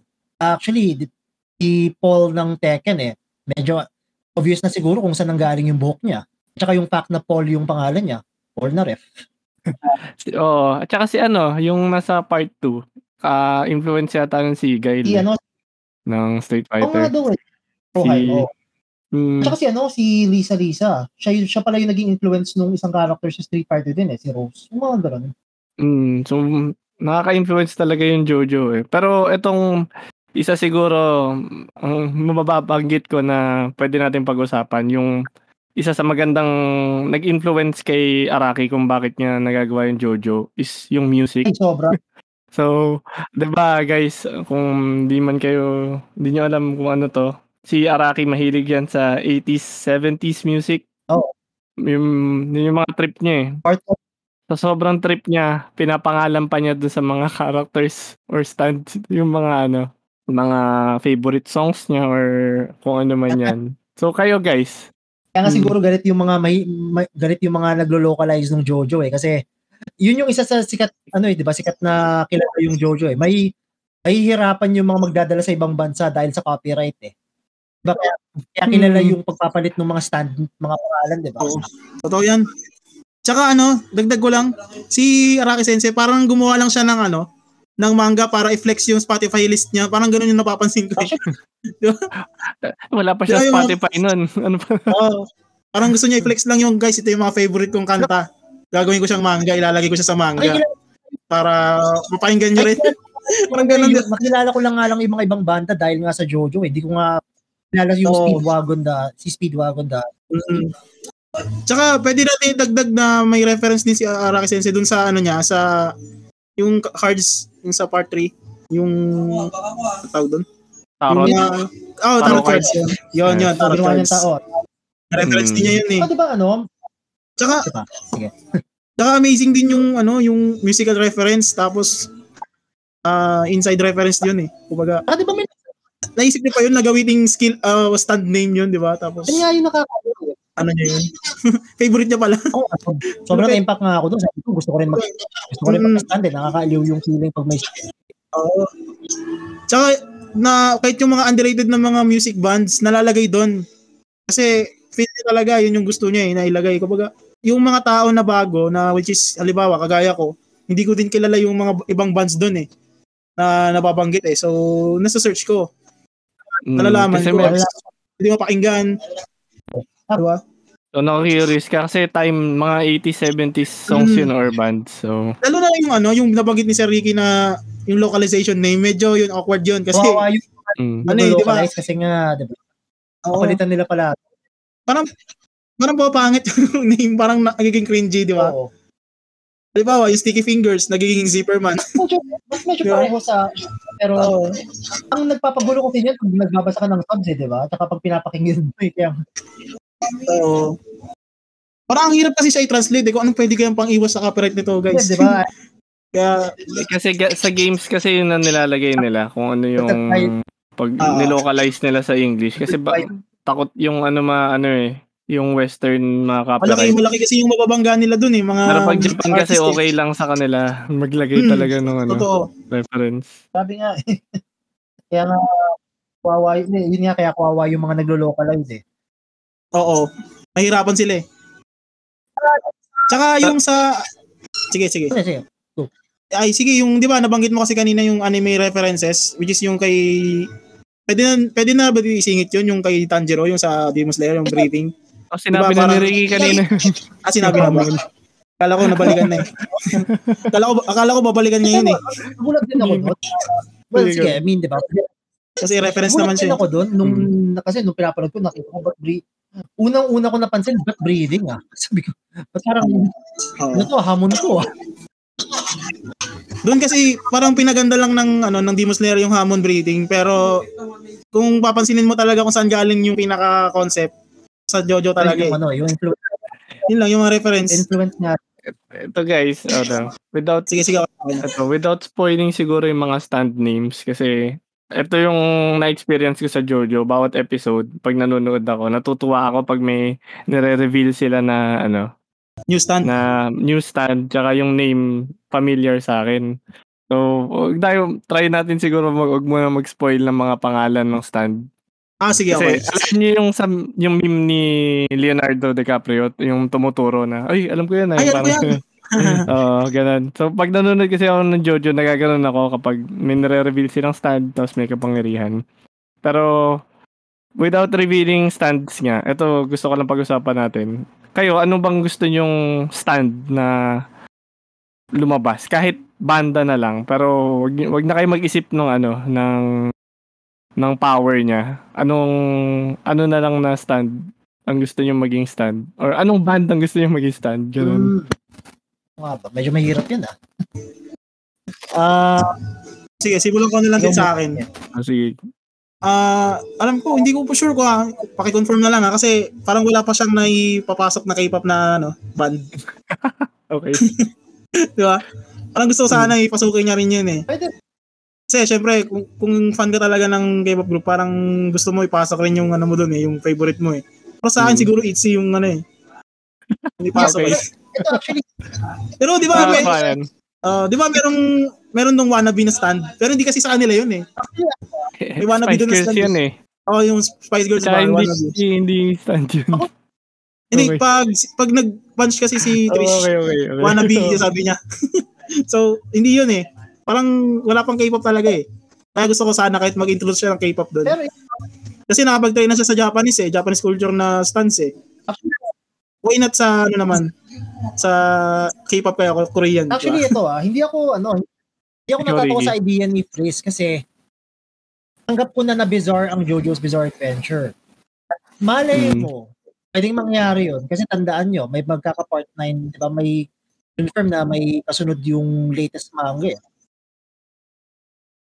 Oo, oh, totoo. So, yun. yun So ikaw, Ricky, ano sa'yo? Kung mag-iisip ka lang ng stand power or kung anong gusto mong ma maipasok lang sa anime na band. Kasi ganun yung JoJo guys eh. May mga bands talaga from the 80s. Alam ko may 90s na nga yata na bands eh. Or Oh, meron, meron. 2000s na eh. So Ricky, ikaw, meron ka ba naisip ito na? unang ano, I mean, confirm mo nga to, Chris, kung totoo to. ah. Pero sabi nga daw, 'di ba, binebase niya, no, binebase daw niya yata yung stand name sa pinapak pinapakinggan niya nung mga panahon na yun, 'di ba? Oo, true. Uh, Pero confirm ito, ko, true. actually ito, personally, itong isang nagulat ako kasi una is pinapakinggan ko dati yung band na Savage Garden. So sabi ko, gusto kong gawing yung stand name yun. Kaya nga lalo ako nagulat nung yung isang pinapakinggan kong Savage Garden na kanta, ginawang ending dun sa part 4. Oo, tapos nilagay pa niya sa, ano, di ba? Mayroon pa siyang siningit na Savage Garden dun sa isang part. Okay, okay. Mm, okay. Yun nga, Oo. Meron, di Savage ba? Garden yung rep kong pangalan. Kung yun yung tanong ni ano. Kasi, I mean, Pero kaso napasok na siya pero Oo, okay. napasok okay na yung Savage. Garden eh. Hmm, sige, sige. Pero okay naman. Okay lang na din. Siguro ibang, sa, sa music na lang siguro ng Savage Garden kasi pwede rin naman si Araki maglagay Actually- ng stand na music kasi name. ako gulat eh, na Diba? hindi lang band name eh, di ba? Pati pangalan ng kanta, sinisingit niya eh. Oo, So, true, hmm. true yan. Oo, totoo yan. Totoo yan. kayo guys, yung sa mga listeners natin, pede din kayo mag, ano, ah, babasahin ko yan. Mag-chat kung ano gusto niyong band. Dumadagdag lang sa pagka-bizarre eh, kasi di ba pangalan nung ability mo, Fight the Dust. Oo, yun, totoo. Dumadagdag sa bizarre. Since, oh, yun nga, ang ganda nga eh. Since nakapasok na sa stand, okay lang ba mabanggit yung fave stand? Favorite stand mo? Pwede na, ano, may, may siguro. Pero ako din Ah, muna, sige, sige. ako muna kung anong Ay, di pala, sige, din sige. yung tanong ko. Kung Sige, go, go, go, go. ano gusto kong ano. Tingin ko kasi by era nga siya. eh. So, ang huli ko napanood, parang 90s na bands na naglabasan eh.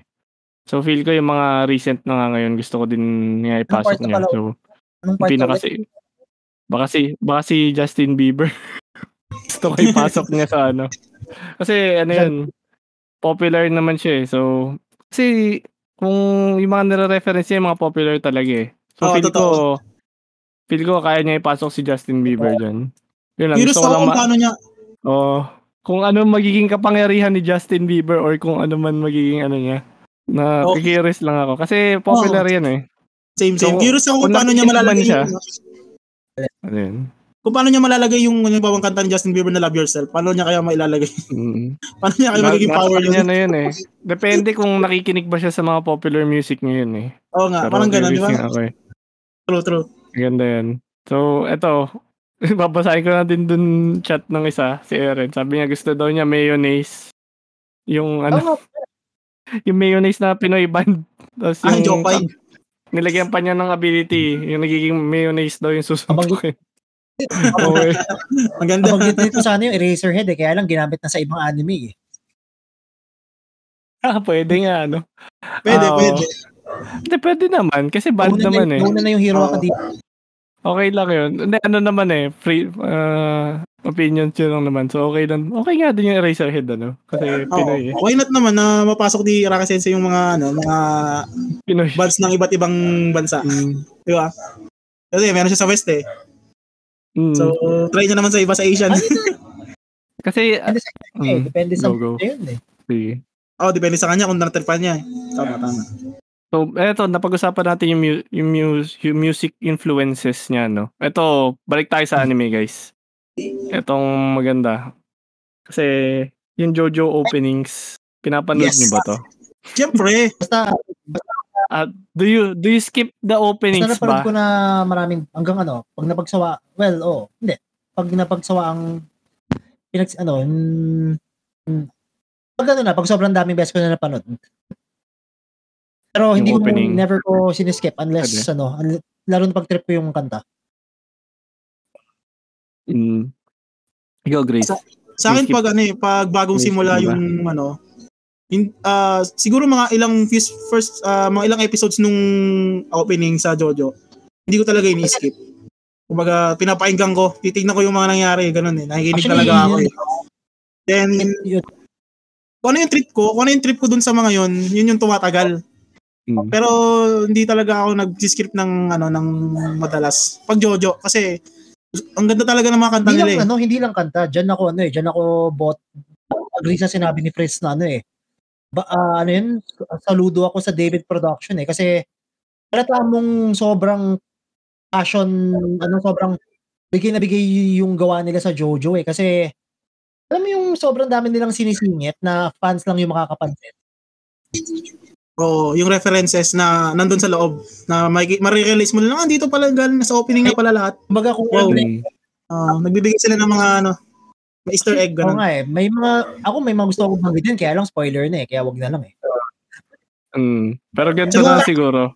Yung mga openings nga na kapag as as tinutuloy mo lalo yung anime, mas nagigets mo kung ano yung nangyayari sa opening. So, yun maganda sa Yun pa, opening. oo. eh, no? Saka ano, yung maganda doon sa parts ay Eh, sige, yung sige. babanggitin ko lang, di ba? Hindi naman spoiler to, pero ang feel gawin nila, nagbabago yung opening minsan eh. May parts na, Oh, yun. Ito, ito, ito. Oo. Oh, yun, yun, yun. Sa akin kasi ano eh, aabangan mo yung opening dahil may mga animations doon na CGI. Yung CGI kasi sa JoJo na nilalagay nila sa opening. Tapos parang ang sarap tignan nung CGI na yun. Parang hindi ka mananawa pag sa opening mo siya makikita. Oo, hindi siya ano eh. Wala, hindi siya kagaya doon sa ibang mga nasi CGI sa, an- sa anime kasi nila nilalagay eh. Doon din sa JoJo, yung technique nila doon, sa opening nila ilalagay. Pero walang reklamo eh. Kumbaga, andun yung CGI, pero walang reklamo yung mga fans na na CGI yung opening. Ang ganda unang talaga. ano pa lang, un, yung Phantom Blood pa lang eh. Kaya nga, big, kaya nga big, Mm. big deal eh. yung pag-animate ng part 1 eh. Kasi, mag, ano eh, mahuhuli ka ka- kagad eh. Oo. Kaya, tsaka inaabangan din yung CGI na opening eh. Yan talaga yung parang ah, pansin ko sa mga ibang fans, yun yung natutuwa sila na CGI ka yung next na magiging opening, ganun. Tapos, meron kayang CGI sa opening, ganun. Kasi minsan nagiging meme din yan eh, na walang CGI yung gantong part, may CGI yung gantong part, parang Mm. mas nabubuli pa nga yung walang CGI eh. Then, Mm. yun nga, nasabi ni Sir Ricky na ano, meron kang aabangan na bago pag uh, tumatagal ka sa opening ng anime kasi parang merong concept sila na parang naiiba talaga yung parang may sound effects na dumadagdag. Yun pa, oh. Actually, di naman hindi naman spoiler oh, ko eh, pero halimbawa yung huling episode part 8, nagdagan na lang sound effects yung oh. Uh, oh, yung ganun. Sige, sige, sige. Oh, tingin ko guys, ayun, kung tatry niyo manood ng Jojo, ah, uh, kung binabalak niyo man skip yung openings, siguro play niyo play niyo man lang muna siya kahit mga 3 3 times yung opening, mga tatlong episode. Tapos yung pag patapos na yung season, sa kanyo i-play din yung opening. Huwag niyo i-skip, i-skip dahil may ano yan. May mga parang Easter eggs. Oo, kasi ako din ano eh, pagkatapos ko kasi panoorin yung Jojo, pinapakinggan ko talaga yung pagkatapos, kumbaga pinagsasawaan ko muna eh. Parang si binabalikan ko simula part 1 hanggang part 6, parang pinapakinggan ko talaga paulit-ulit para kasi hindi ako eh, na-LSS ako eh. Kumbaga gusto ko ulit pa ulit pakinggan ng paulit-ulit. Oh, di ba? Kaya may naka-favorite eh. Oo. Tsaka yung ending rin maganda. Kumbaga may nakakatawa. may nakakatawa, may, na, may maganda. Tsaka may ma, ma, magand, maangas din na ano na ending doon. Which is yung roundabout, di ba? Hmm. Na naging meme rin. di ba? Sa akin talaga. To be continued. Uh, tsaka, pwede na rin natin, matan- at natin matanong kung ano yung favorite nilang ano, opening doon sa part sa lahat ng parts sa parts 1 to 6. Kung ano doon yung hmm. pinaka favorite. Uh, tanong ano ba sa amin yan? Oh, tanong ko sa inyo. Yung favorite niyo na um, Ako siguro part 2 and 3. Actually, part 2, 3 at saka 5 kasi nga pareho yung singer halos ng mga yun. Ah, si, sa bagay. Yung specific, yung specific na title or na ano, kaya ba? Kaya. Uh, specific, yung specific uh, na ano opening. Ano ako, ang paborito kong mga kanta dyan, Bloody Stream, Stand Proud, Fighting Gold, tsaka Great days mm. ng part 4 trip ko din actually. Kasi nga, ano, okay, okay, okay. Sa'yo, Sir Yung great days eh. Ay, nakano. Mm. Sa'yo, Sir. Ako, ako, ano ako kasi guys eh. So, tata, kasi, kaya nga pala naging topic guys to yung Jojo kasi may sudden release siya bigla. Ito, ano no, biglang tapos na pala yung Jojo ng December 2 yata kung tama ka. Oh, oh. Tama ako. Kasi nga by batch. So, So may ano ako ngayon eh, may parang bias yung opinion ko ngayon guys kasi kakatapos ko lang nga din ng series. So yung top opening ko siguro ngayon yung pinaka last opening na ano, Heaven Heaven Fall Heaven's Falling Down. Kasi nice. Yun lang masasabi ko. Ang ganda, oh, ganda yung opening siya. na yun. Matindi. eh, pero baka magbago yan kapag ano eh, pag tagal-tagal. Pero sa ngayon yun talaga muna top opening ko. Grabe. May pero mas ano prefer ko yung opening 1 eh. Parang mas mas trip ko yung opening one nung part 6. Okay, okay. Ewan ko lang. Oh, Ikaw ba? Mas... Ano ba top opening mo, Gris? Sa akin, ano eh. Uh, Chase. Part 4. Ah, okay. Okay, maganda Ito kasi medyo up, upbeat eh. Tsaka yung Sonot Chinasadame yan, hindi talaga mawawala sa akin yan. Top, top 1 and top 2 ko yan eh. Pwede switchable yan eh. Kasi yung Sonot Chinasadame, yun yung parang introduction ng lahat eh. Kumbaga, pag binasa mo yung lyrics, kinukwento nga niya yung kwento ni Jonathan. Doon, ano lang, mm. Dun. Ganda, no? Tsaka gusto mo, parang parang na-hype ka talaga kay Jonathan na ay Sonot yun sa Adam yung angas nito ah. Alam ko agad kasi sino yung part na yun eh. Sino yung nandun eh. Saka nasingit din kasi nila yung manga panel eh, di ba? So pag pinanood mo yung opening, nandun yung manga panel na simula 1 part 1 hanggang part 6. So bukod bukod sa music, talagang ako lang, pero di ba doon mo makikita na talagang ginusto ng David na gandahan yun kasi Actually, hindi ko alam kung ni-release yung reason pero 'di ba? But ang ang tagal bago nagkaroon talaga ng you know, yung part 1 kasi never nila inanimate eh. Kung talagang sikat yung JoJo dati. Ba't hindi nila hindi, hindi maaga na anime? Oo. Totoo. Parang kinagaan nila yung JoJo talaga sa nailagay sa part 1 eh kasi ang ganda na naging ano eh, naging result eh. Nagustuhan yung part 1, part 2. Tapos yung part 3 ano, naging pinaka ano siya ngayon, popular. Pero yung part 1 and part 2, andun pa rin eh. Kumbaga, maganda pa rin siya. Nila inanimate yung part 1 and 2. Kaya siguro talagang ginusto nung hmm. studio na part 1 to kaila unang beses na magkakaroon ng part ng anime yung pinakaunang part. Uh, na lang natin, di ba, mula nun, di ba, palagi nang hinihintay, oh, kailan kaya susunod na part. Oo. Tsaka sa lahat ng sa lahat ng attempt eh, David Production lang talaga yung nakahit ng maayos na justice sa pag-animate ng part 1 and part 2 eh. Na kung saan hindi tinry nung iba eh. Kaya nakakabilib talaga. Nakakatuwa talaga yung David Production kasi kinaga Ayos talaga naman nila yun. yun. Ayos naman yung Parang- part 3 dati. Pero yun nga, iba yung dating talaga. Hmm. Tsaka Mm. ano din kasi yan eh, sa yung parang time na, maganda na rin yung time para i-animate. Kasi Timing maganda na rin siguro. yung Akala ko ano. kasi baka Kasi hand-drawn din siguro yung dati pa eh. Med- Medyo mas madali na rin. Parang ang sakto lang yung time talaga. Yun yung masasabi ko dun. Oo. Na, kasi 80s, mo- kung sabi mo 80s mangas, manga pa siya pero 2012 pa lang siya ma-animate ng ganun. Tapos ang, yun din nagustuhan ko dyan eh. Parang new new new yung style niya pero yung makikita mo pa rin yung old na 80s style din. So parang mix. Hmm. Totoo, bihira lang kasi magkaroon ng animate na galing sa old, ano eh, kunyari, 80s, di ba? Bihira lang yan. Oh, bihira lang na magandang until now, na pag inanimate ngayon, no, yung quality, ang ganda. Tapos binigyan ng justice. Bihira lang yan. Isa yung Stone Ocean, ay yung Phantom Blood dyan, isa dyan. Kaya Kasi diba ang nangyayari ngayon is medyo mas binabantayan yata ng mga anime studios yung mga ano, light novels yata kasi ang binabantayan yung Mm, Mga mga isekai. masisikat na Isekai. light Si, nagsidamihan. manga. Hmm, So, totoo yan. pero di ba yun, ah, yun yung music, music talaga. Tingin kaya nga talagang saludo sa David. Oo. Kudos talaga. Mm, Okay, so ayun. Teka lang.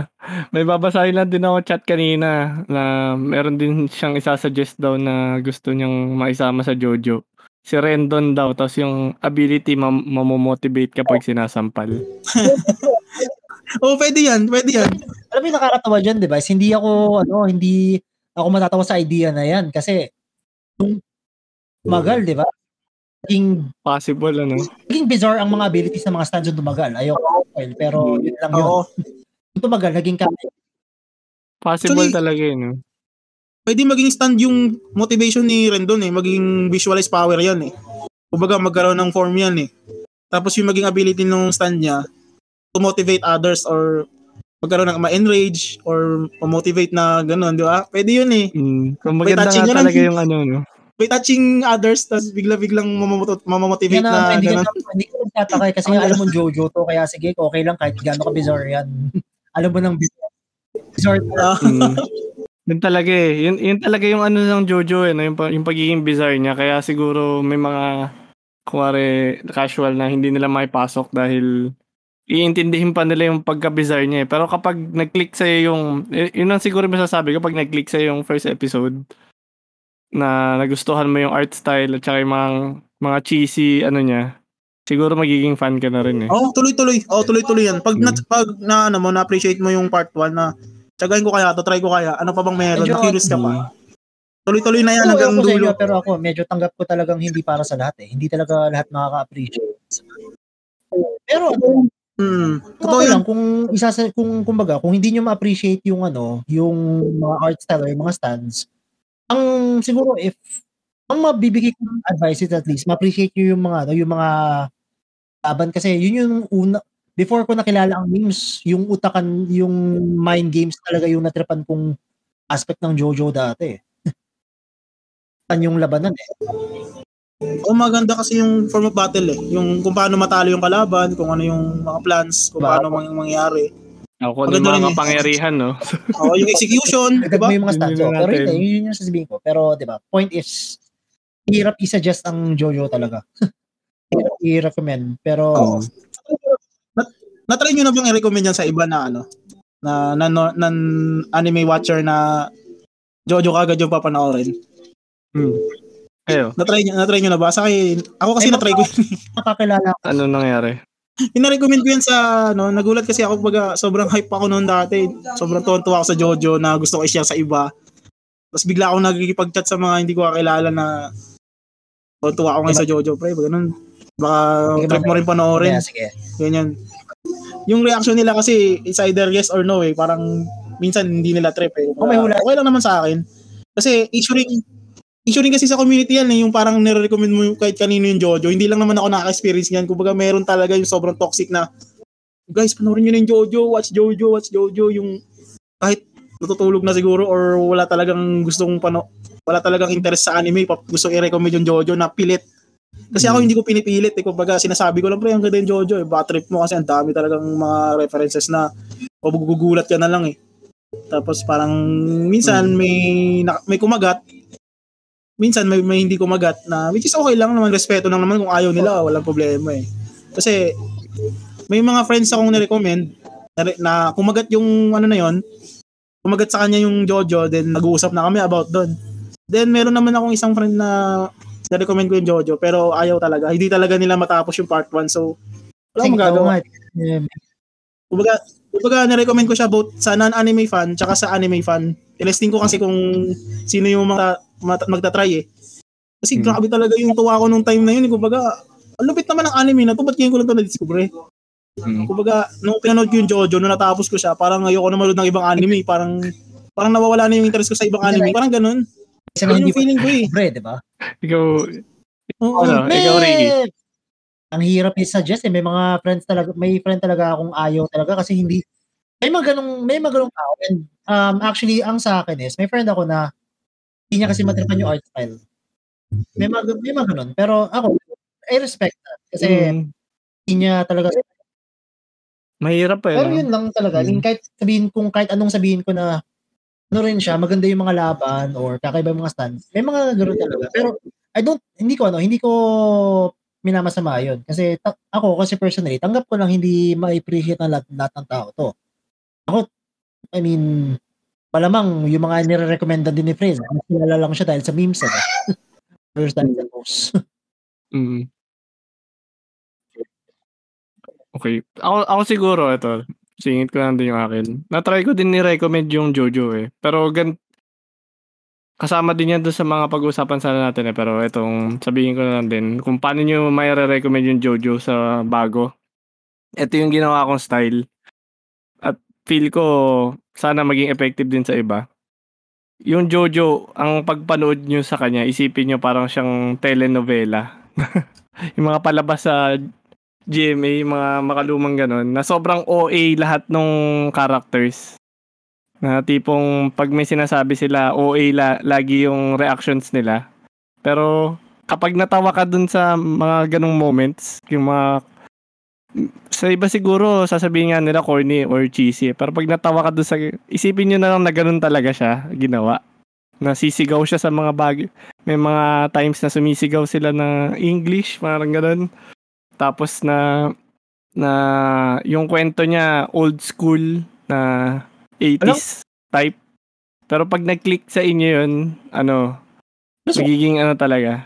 Mat matutuloy-tuloy niyo diba, medyo good versus evil na kwento rin. Eh. Oo, oh, ganun nga. Good, good versus evil din.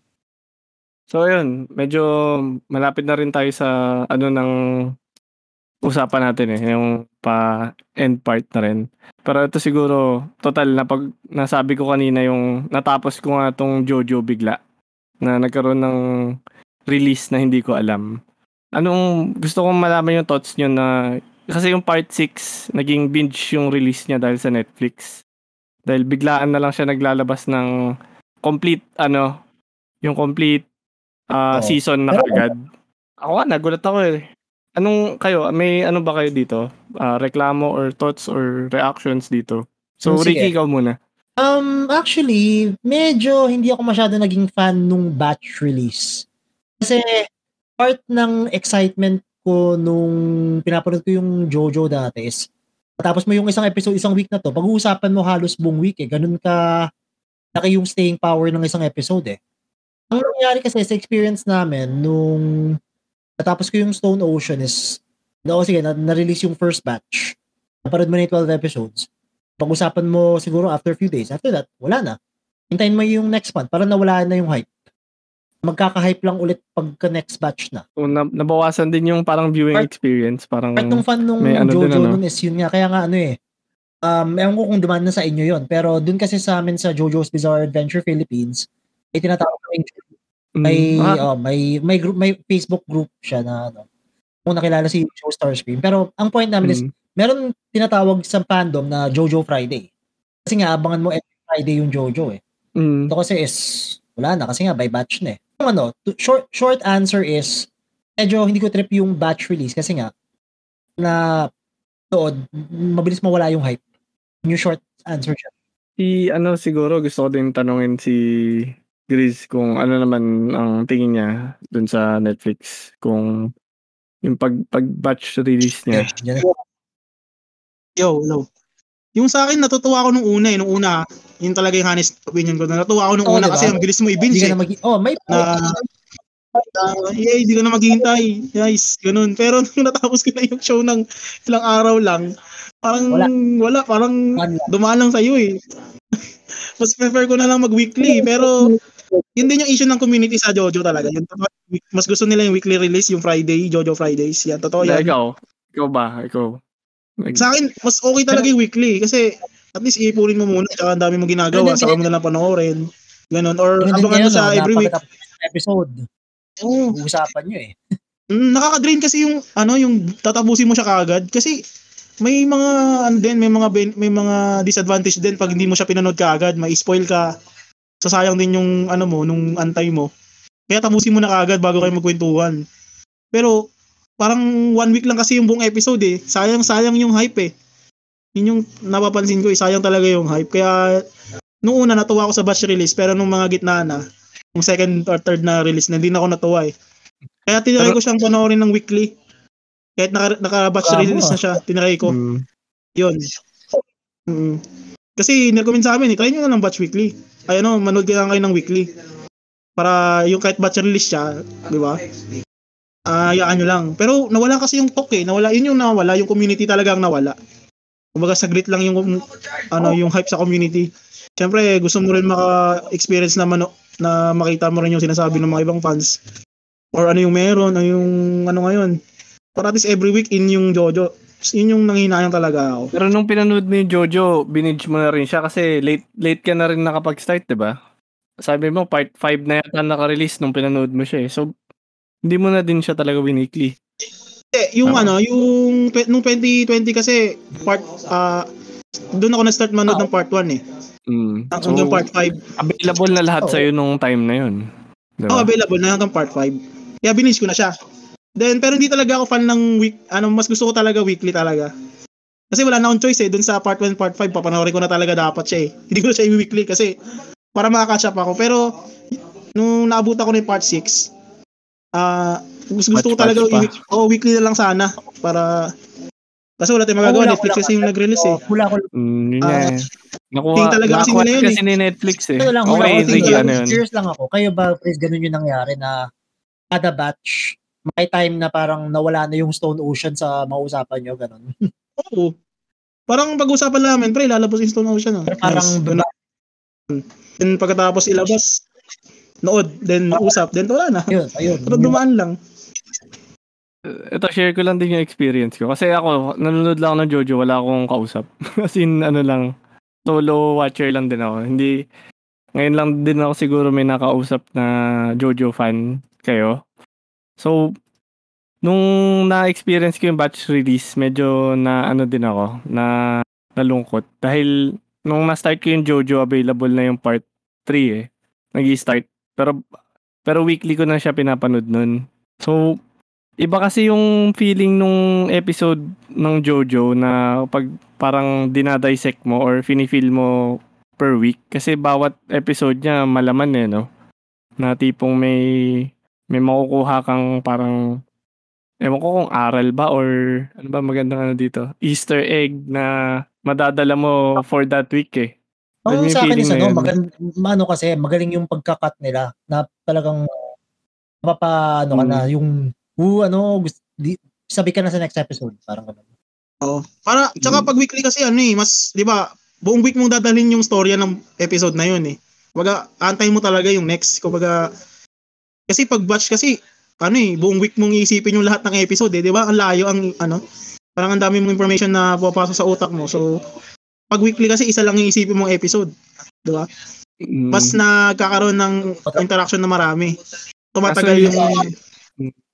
Yun nga kasi yung ano nung Netflix eh, yung pag-release niya ng biglaang isang batch lang. Kasi alam ko ang rights ng JoJo nasa kanila na talaga. Hindi tulad ng ibang anime na share yung release. Tulad niyan Blue Blue Lock yata nasa Bilibili din and Netflix. So weekly pa rin sila nagre-release. Kaso tong Netflix exclusive no? yata kay JoJo kaya ginawa ni Netflix ang ano niya eh, yung yung parang kapangyarihan niya na mag batch release. Ilabas agad, oo. Oh, Tsaka, so ano, yun nga, nakakainis niya. Nakakainis so, talaga. Totoo, yan. Totoo yan. Ano? Nakakainis talaga eh. Parang uh, hindi hindi inano ni Netflix yung mga fans ng JoJo, hindi niya inisip na oh, yung ganito. Mga, totoo, yung mga ano, yung mga fan ng JoJo Fridays.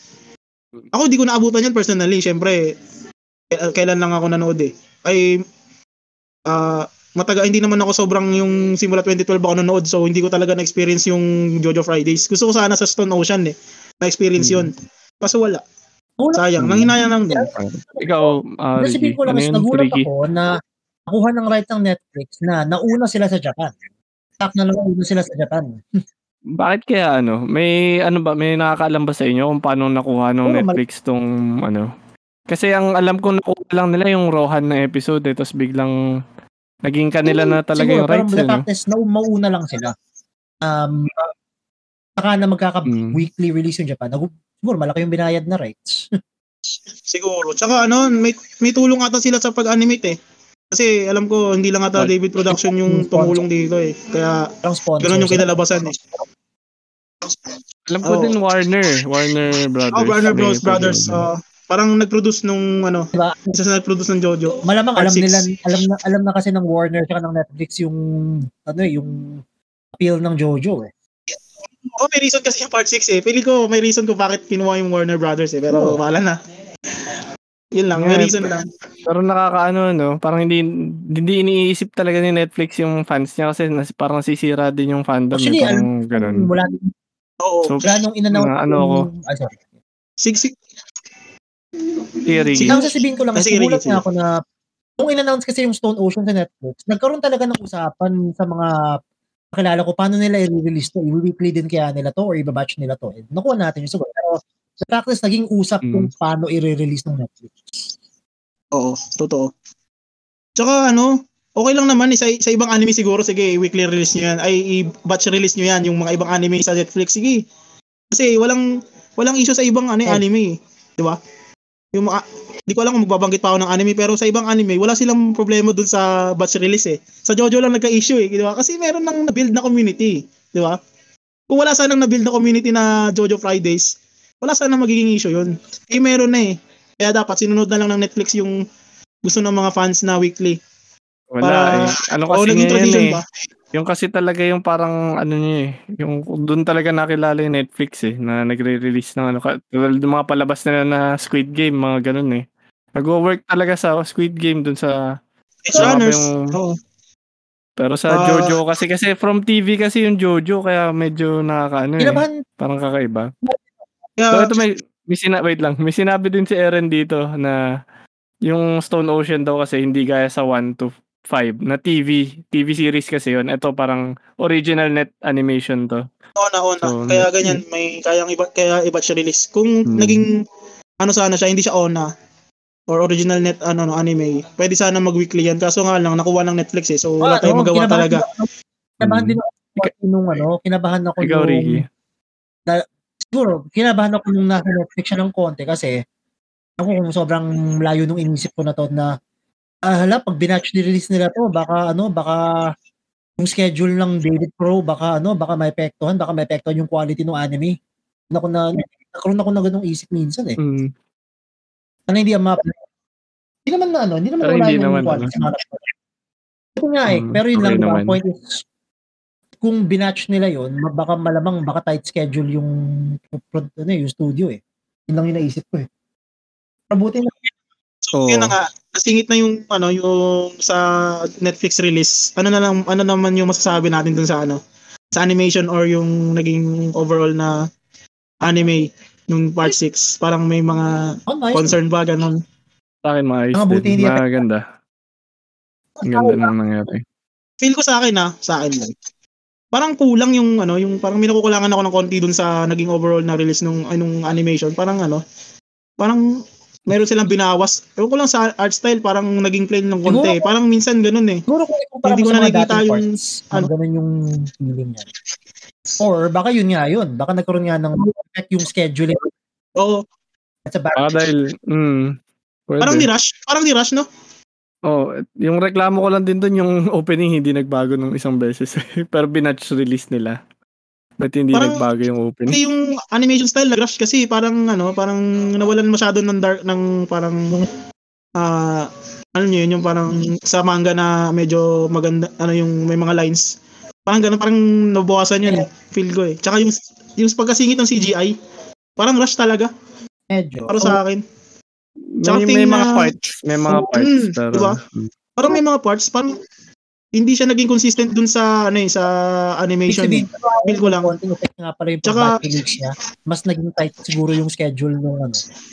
Nung Oo. Kaya nirush na rin siguro yung animation. Kasi ganun talaga yung Netflix eh. Kasi, pansin ko rin sa Netflix kasi, kapag naglalagay, naglalabas sila ng anime, ah may ibang anime sila na parang rush din yung, ano, yung mga, yung mga, ano, yung mga animation, yung anime na nilalabas nila. Oo, parang yung, yung, yung quality, nagiging, nag-iiba eh, nagbab, bumababa eh. Kahit sabihin mo mabilis nilang ilabas, bumababa talaga yung quality. Tsaka, yun nga, ah na-speculate ko na rin kasi yan eh. Sabi ko, alam ko na mangyari doon sa Netflix. Eh. I-rush nila to. Tapos yung animation medyo magiging ano eh. Kasi sabi mo maganda yung story ng Stone Ocean. Oo, maganda talaga yung story ng Stone Ocean. Kaso, syempre, may mga ibang fans na gusto yung animation din maayos para Ma- maganda rin yung experience habang sa nanonood sa story, di ba? Yun. Kumbaga, parang na, na, na-anticipate ko na yan talaga na feel ko talaga magreklamo ako sa animation nito eh. Kasi Netflix to, hindi na ako aasa eh. Ilang beses na tayong inano nito eh. Pinaasa sa ibang anime eh. Kasi na-disappoint din ako dun sa ibang anime na nilabas niya dahil parang minsan PowerPoint na nga yung Alam, lumalabas. alam ko yan. Dalawa, dalawa yung Yung Oo, sa yun. Netflix. Okay. Netflix yun, di ba? May PowerPoint na something, di ba? Nakakainis eh. Sabi ko, kaya doon ako kinabahan. Kasi, pero hindi ako masyadong kinabahan or parang nag-chill ako ng konti kasi may hawak naman nun David Production. Mm. Pero wala pa rin eh. Kasi Netflix pa rin talaga yung ano eh. Di ba? Netflix haters. Kasalanan mo ta lahat, ano, Joe. dahil sa batch nga sila, kaya naging nabahan din ako. Kaya naging usap na yung paano i-release. Oo. Yun. Um, Yeah. pwede ba ako magtanong ulit? Sige. Parang hindi natin Well. na pag-usapan yung favorite stand nyo eh. Pwede ba natin mong sabihin yun? Yung favorite stand nyo? Yung mga favorite stand nyo? lang. Gusto naman, niya sabihin. hindi naman spoilers. Oo. Hindi naman spoilers sa kwento, pero spoiler yung siguro yung ano, Oh, yung Pangalan. stand lang. Oh, pangalan lang. Okay lang din siguro. Pangalan ng stand. Ah, sige, Oo, sige. stand name lang. Ah, sino muna? Mahirap ako eh. Ah, ba- Basta sasabihin ko muna guys, favorite ko hamon. Kaya mag-iisip muna ako ng stand. So, pero mas favorite ko hamon eh. Okay yan, mas maganda rin na prefer mo yung hamon kasi kung walang hamon, hindi tayo bapunta sa ibang parts eh, di ba? Parang maganda maganda na Hamon may talaga ako eh. Oh, may hamon dito. mag-iisip na lang ng stand muna mamaya. Ah, sige, sige. So, ako si- muna, ako muna. Sige go. Yung favorite stand ko, tingin ko ano eh, Ayo. Star Platinum. Okay. Yan. Easy, easy. Ano? Ano na yan? Okay easy yan. ang answer mo eh, pang bida. eh, Okay. Okay na yan, okay na yan, Star Platinum. Hits na yun. Madaling, madaling, Oh. madaling Sa'yo, yung Rick, sagot mo. paborito ah, pero sa akin, Pearl Jam. Pearl Jam ni Tonyo. Pearl Jam, Pearl Jam. Ah, yeah, okay, okay, okay. Yun yung first Yes, time, yes, okay yan, okay Ewan ko yan. kung bakit, pero sa lahat, Sa'yo kahit sa part 3 to ano, yung Pearl Jam talaga yung isa sa mga trip kong stands. Oo, oh, okay din naman Ah, eh, cute oo. eh. Pero yun nga, hindi, hindi tayo pwede mag-spoil ng abilities dito eh. Pero yun yung Ah, sige, sige, sige. pero malamang Eh, alam Sir nyo na yun. naman so, tayo. Yun, yun, yun, yung paborito kong stand. Ah, ha. Siguro ito. Ang pangalan ng stand, guys, ano? Cream. so yun ang yun siguro. Yun siguro maano kong stand na Okay. nagustuhan ko. May mga tanong pa kasi ako eh, sana masagot natin to lahat eh. Marami ba yan? Sige, Isa, po. Favorite Jojo. Ano, so, Ah, Jo, ah, Jo, ah, Favorite Jojo. Jojo ng ano. Ay, Nyo. bias ako dyan, no? Jotaro. Ay, hindi, actually, Jo- sorry, sorry. Ah, Jotaro naman trip ko, pero sige, kung isa lang pwede piliin, Josuke. Okay. Okay, ah, Yung ako si- talaga. Giorno ako.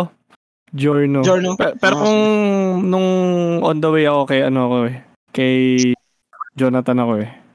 Mas fan ka, ma- malaging tama kasi ako eh. Fan Ako. din ako ng Gintama so. Yun, Ah, pero nice. Giorno talaga. Oo, oo, Same voice actor eh. Oo, Yes, yes, Kung damit correct. lang, Jotaro talaga ako dahil trip ko yung mga ganung mahabang quote quote na look eh. Yun lang. Mm. Sa akin, ano eh, si Joseph talaga. Ah, Joseph. Mahirap yan. na si Joseph. Joseph. Okay, okay. Part 2 na favorite ko, part 2 pa. Part si two. Oh, Joseph. Alex Joseph pala. Ah, Hindi, any part Joseph talaga. Parang pag nakita ko siya, natutuwa ako eh. Parang siya talaga yung pinaka-favorite ko talaga kahit anong part pa dumating. Siyempre part 2 yung Okay. pinaka-the best. Pero any parts, okay sa akin na. Gusto ko talaga, natutuwa talaga ako sa kanya eh. Okay lang kasi gets ko naman parang favorite part mo part 2 Ano ko eh. lang kung aling part kasi ang galing nung okay. ginawa nilang ano eh, sa akin ah, yung parang lumalabas kasi, iba si Joseph sa lahat ng parts eh. Kaya nga natanong ko kung aling part eh. Mm, to- oo, tama, tama. Pero any part yun. daw eh. So, okay lang. Ano pa? Ano pa questions mo dyan? Kung ilan pa ba Favorite yan? villain. Um, favorite villain. Akin. Ikaw, ikaw, ikaw, kaya mo ba, Dockbird? Nag-iisip din ba ako? Balik na muna ako. Sige, kasi sinabi ko na yung stand eh. So, Vanilla Ah. Ice. Ah, Okay. mm, ako si Mas, ano ako, idol ko yun. Malupit yun. So, kung mapanood nyo yun, pag, pag napanood nyo yung part na yun, Ah. basta yun ang masasabi ko. Vanilla si Ice. ano eh. Sa akin, Kira. si ako. Kira Yoshikage talaga. Okay, abangan nyo yun guys kapag kung hindi nyo man napanood. Maganda yan. Maganda na din yung favorite villain mo. Kasi, okay. Si Oh, ano, Gusto ko naman siya supportan yung, di ba? Meron kasi, Ay, mahirap magkwento. eh. Basta, trip ko lang si Kira. Ah, trip ko lang si Kira. Actually, medyo mahirap din pumili ng isa. Kasi marami namang okay na villains. Pero sige, kung isa lang, ECDC. ah, maganda din yan. Maganda okay. din yung pinili mo. Okay. Okay. Siguro Actually, guys, kung gusto niyo pag-usapan natin yan ng ano, yung parang with spoilers, pwede natin pag-usapan yan off-air. Parang Ah, ganun, so off, pagkatapos ng episode. Kung gusto niyo i-elaborate. Kasi para para di naman din natin Okay ma-spoil yung mga listener game ako dyan. natin. Game ako dyan. Game ako dyan. Mhm. Pero Ano hindi, ano. Sige, yun. ACDC talaga. Maganda, good choice. Pero maganda naman lahat eh. As in lahat ng character, lahat ng stand, ano eh. Goods lahat eh. Tsaka madaling matandaan Oh, dahil diba? may reference nga. So, mm, Grace, kung may ano ka pa, ilan pa bang tanong yan para pwede na din tayo mag-wrap up tsaka Ah, may final question din ako eh. Sa ano, dagdag ko lang yung si Wamo rin pwede rin maging ano eh, ah, favorite villain eh. Kasi yung pagiging manly niya, di ba? Yung, ano mo siya, parang nag din ka sa kanya eh. Yung pagiging villain siya, pero meron siyang paninindigan eh. Na okay, sige, Ayun, tutuparin oh. natin yan. Ako Di siya ba? spoil, pero may part So- talaga sa 2 na ang hilig kong ulit-ulitin. Hmm. And nandun si Wamo. Kasi parang villain siya pero pinagbigyan niya, di ba? Kaya- Imagine Pero hindi. Kaya, wala na. Wala Pero, akong sasabihin. Para hindi next. spoil. Next na tanong ko dito, yung... Oh. Next naman yung ano, favorite Joe Bro, syempre. Hindi mo wala yan. Ah, ano yan, meme na yan eh. medyo mahirap yan. Mahirap din yan. ah. Ayan, pwede ba yan? Favorite Joe Bro? Ako ano ako, ako naman na, Shiza ako eh, Shiza. Ah, okay. Jeez. Okay, okay. Ayo. Ano ako eh. Sa'yo, fan sa'yo, Sir Ricky. Shiza. Pero, okay, Mayaman. so, okay. Ikaw, sino ang favorite mo ano? Sa akin si Kakyuwin. Okay, parehas kayo ni Aaron dito. Ah, Mahilig daw sa... okay. Ah. Hindi ko pala na-mention na favorite na- ko 5 eh. So, pwede ko din ni, ano, si gra- Buccialetti. ah si Pero Bucharati. ano ko eh, mas ano ako talaga. Ah, napahirap nahirapan talaga yung mga Honorable season mention talaga talaga ako si eh. Bucharati. Oh, Oh, honorable talaga. mention talaga siya. Si Bucharati, pwede mo rin siya talagang piliin. Sige, may ano ko pa ba? Ilan pa ba tanong mo? Para sabihin mo naman ako ilan pa yan. Oh, favorite ending. Ending, na Ending song. song? Parang di natin, oh. Yan ba muna? Kunti lang eh. Roundabout na siguro ako. Wala akong maisip ngayon eh. Sa akin, ano eh. Savage oo, Garden, ako rin, yung I ano, want you I want eh, you. Kasi yun yung, kasi pinapakinggan ko sila dati. eh. Mm, Nagulat ako- nasabi mo nga din niya kanina yun, di ba? pinap- Savage Garden. Mm. Pero pa eh. Yung papinili niya, no? Mm, ganda, ganda kasi talaga yung ano, yung mabilis tsaka chill niya na kanta. Tapos nag ano, main, na-maintain pa yun sa buong series, di ba? So, ang ganda talaga. Ito, meron pa. Favorite ano? Favorite team nyo? Hindi pwedeng mawala to. Ah, favorite, ano, nung main character? Oh, main character yung Joe, Joe, ah, Joe, Jojo team. di ba? Or kung may gusto ka ng team ng iba, pwede rin. Pero mm, well, ako, ewan ko kung kasama to eh, pero generally, mas gusto ko yung theme ni Jotaro sa ano eh. Yung paborito kong Jotaro theme talaga yung nasa game eh. Kakaiba kasi yung, kakaiba kasi yung soundtrack ng game eh. Kakaiba ba? Ah, magkaiba yung game dati ng 1988, may sarili siyang okay. soundtrack. Kaya ko kung ma-recommend ko sa inyo yun, pero hanapin nyo hanapin nyo yung, sige, try yung namin. soundtrack nung game, sige, sige. yung fighting game dati. Pero ano ah, wala siyang vocals. Ano, ano, ano siya, puro music lang siya. Pero, ganun, ganun mm. siya kakanda na matak rin sa akin yung soundtrack ng fighting game na yun. Paborito kong theme yung kay Jotaro at kay Kakyoy. Okay, check namin. Sa akin, paborito kong theme yung ano, Siyempre, pinaka-popular, Jorno Team. Kahit saan pwede oh, mong gamitin yan. Eh. Dapat yan eh. Excuse me. Napunta nga sa TikTok, lahat-lahat. Oh. Di ba? Oh. Tapos, uh, pero, nung napakinggan ko yung team ni Joseph Joestar, medyo underrated kasi yung team niya, yung team ni Joseph Joestar eh. Um, yun talaga upbeat yun eh. Yung talaga ginagamit ko talaga yun pag ano ako. Is either Jorno Team tsaka Joseph Joestar team yan. Kaya pwede. Sobrang ganda talaga. Jojo team uh, na kasi daw eh. Sasabihin ko sana kasi, ay hindi naman kasi Jojo yung mga pillar men eh. Pero, syempre, oh, yun nga eh. Ah, oo, pwede rin yun, team. Okay lang din. Yung Pillar Man team, ang ganda rin nun, yung Awakening. Yung... Yun nga, sasabihin ko nga din sana, sinabi ni Hilay na Awaken dito na, yung Awaken Maganda nga yung ano na yun eh. Oh, kasi hindi, kasi... Sasabihin ko nga din sana. Nakatuwa kasi yung team ng fake, ano, uh, Pillar Man. Pillar Man. Pag biglang dumating... Oh, iconic din eh, no? Oo, oh, biglang-bigla kasi pag sumusulpot yun, parang alam mo na kung sino yung mga lalabas eh. Yung Ayan. parang ganun. Pillarman okay. team. Pero ako din, gusto ko din yung team ni Jorn. No? Pero kung ano, kay Jonathan, maganda din yung yung pinaka team ni Jonathan, yung pinakaunang Jojo. Mas ano eh, masasabi ko doon parang righteous yung tugtugan niya, orchestra. Eh. So, gusto yung pakinggan yun. Maganda yun, Diyos.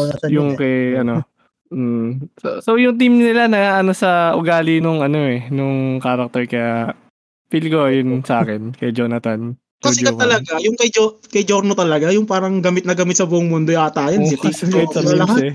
Eh sa hmm. ano, grabe yung impact ng team na yan eh. Kumbaga, Maganda eh.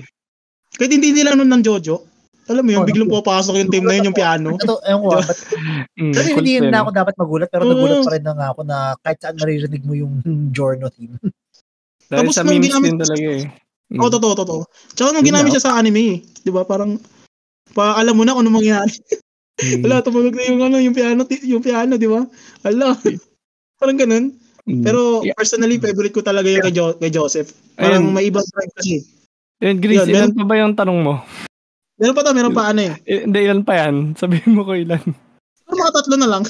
okay, sige, tatlo. Go. Ano, uh, meron ba kayong ano, yung favorite na ano? Kasi minsan, tingta sa community ng Jojo, yung mga content creator ng Jojo eh. Okay. Meron ba kayong mga napapanood or mga chine-check? Kasi pagkatapos ko kasi manood ng Jojo, dito ako pupunta eh. Para ano, ano eh. yun? Uh, what do you mean? Sige nga, sample nga. Ano yun? Yung mga Jojo content creator, yung mga focus nila Jojo content. Mm, ano, kunyari, anong chine-check? Kunyari sila Hamon Beat, yung mga ganun, yung mga content ng Jojo. Kasi More fan lang ako eh. More, eh. Hindi, sa totoo lang, wala akong masyadong sinusundan sa mga ganyan. More ano lang. Within Jojo lang talaga ako.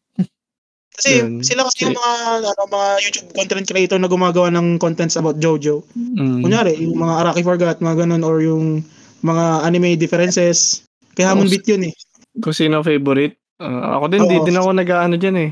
Sorry, so oh, wala din ako mame-mention dyan. More on, oh. ano nga din ako. For, parang casual enjoy, in-enjoy ko lang talaga yung JoJo para sa sa akin. Ito, baka so, si Eren, kasi yung name niya, Eren Jagermeister, baka kilala niya si Shock, Shockmeister. Eh, ang yung, na-mention ni Eren dito, exports daw in Hamon Beat. Ayun, sa exports so, yan. Solid yan.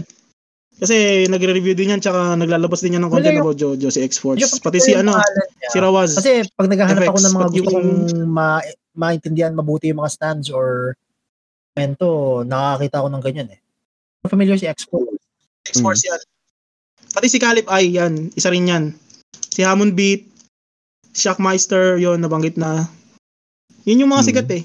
Kumbaga, pag nasa community ka ng Jojo, minsan mga kilala yan, nababanggit yan, talagang Mm. Uh, yun na yung entry mo eh. Parang kilala mo ba to? Wait, si Exports yun. Uh, gawa ko ng uh, Kasi masaya din ano.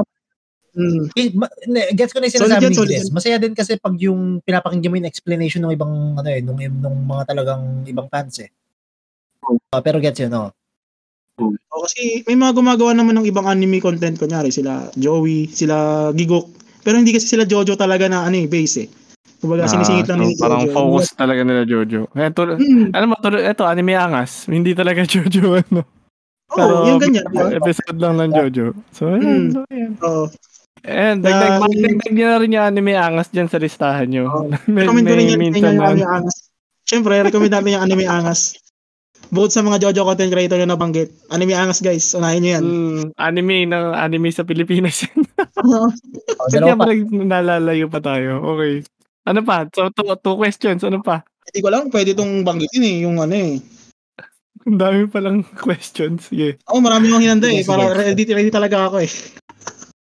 Hindi ko alam kung okay pa ba? Go lang. Sige na. Para para maano ka din yung last question ko sa inyo. Tapos, Fight. May favorite fight ba kayo? Pwede ba yon? pwede. Pangalan lang siguro ng mga kalaban. Oo. Yung basic lang na naalala nyo kung ano yung pinaka nagustuhan yung laban dun sa mga anime. Okay, sino Sa mauna? anime. Ah, Sige.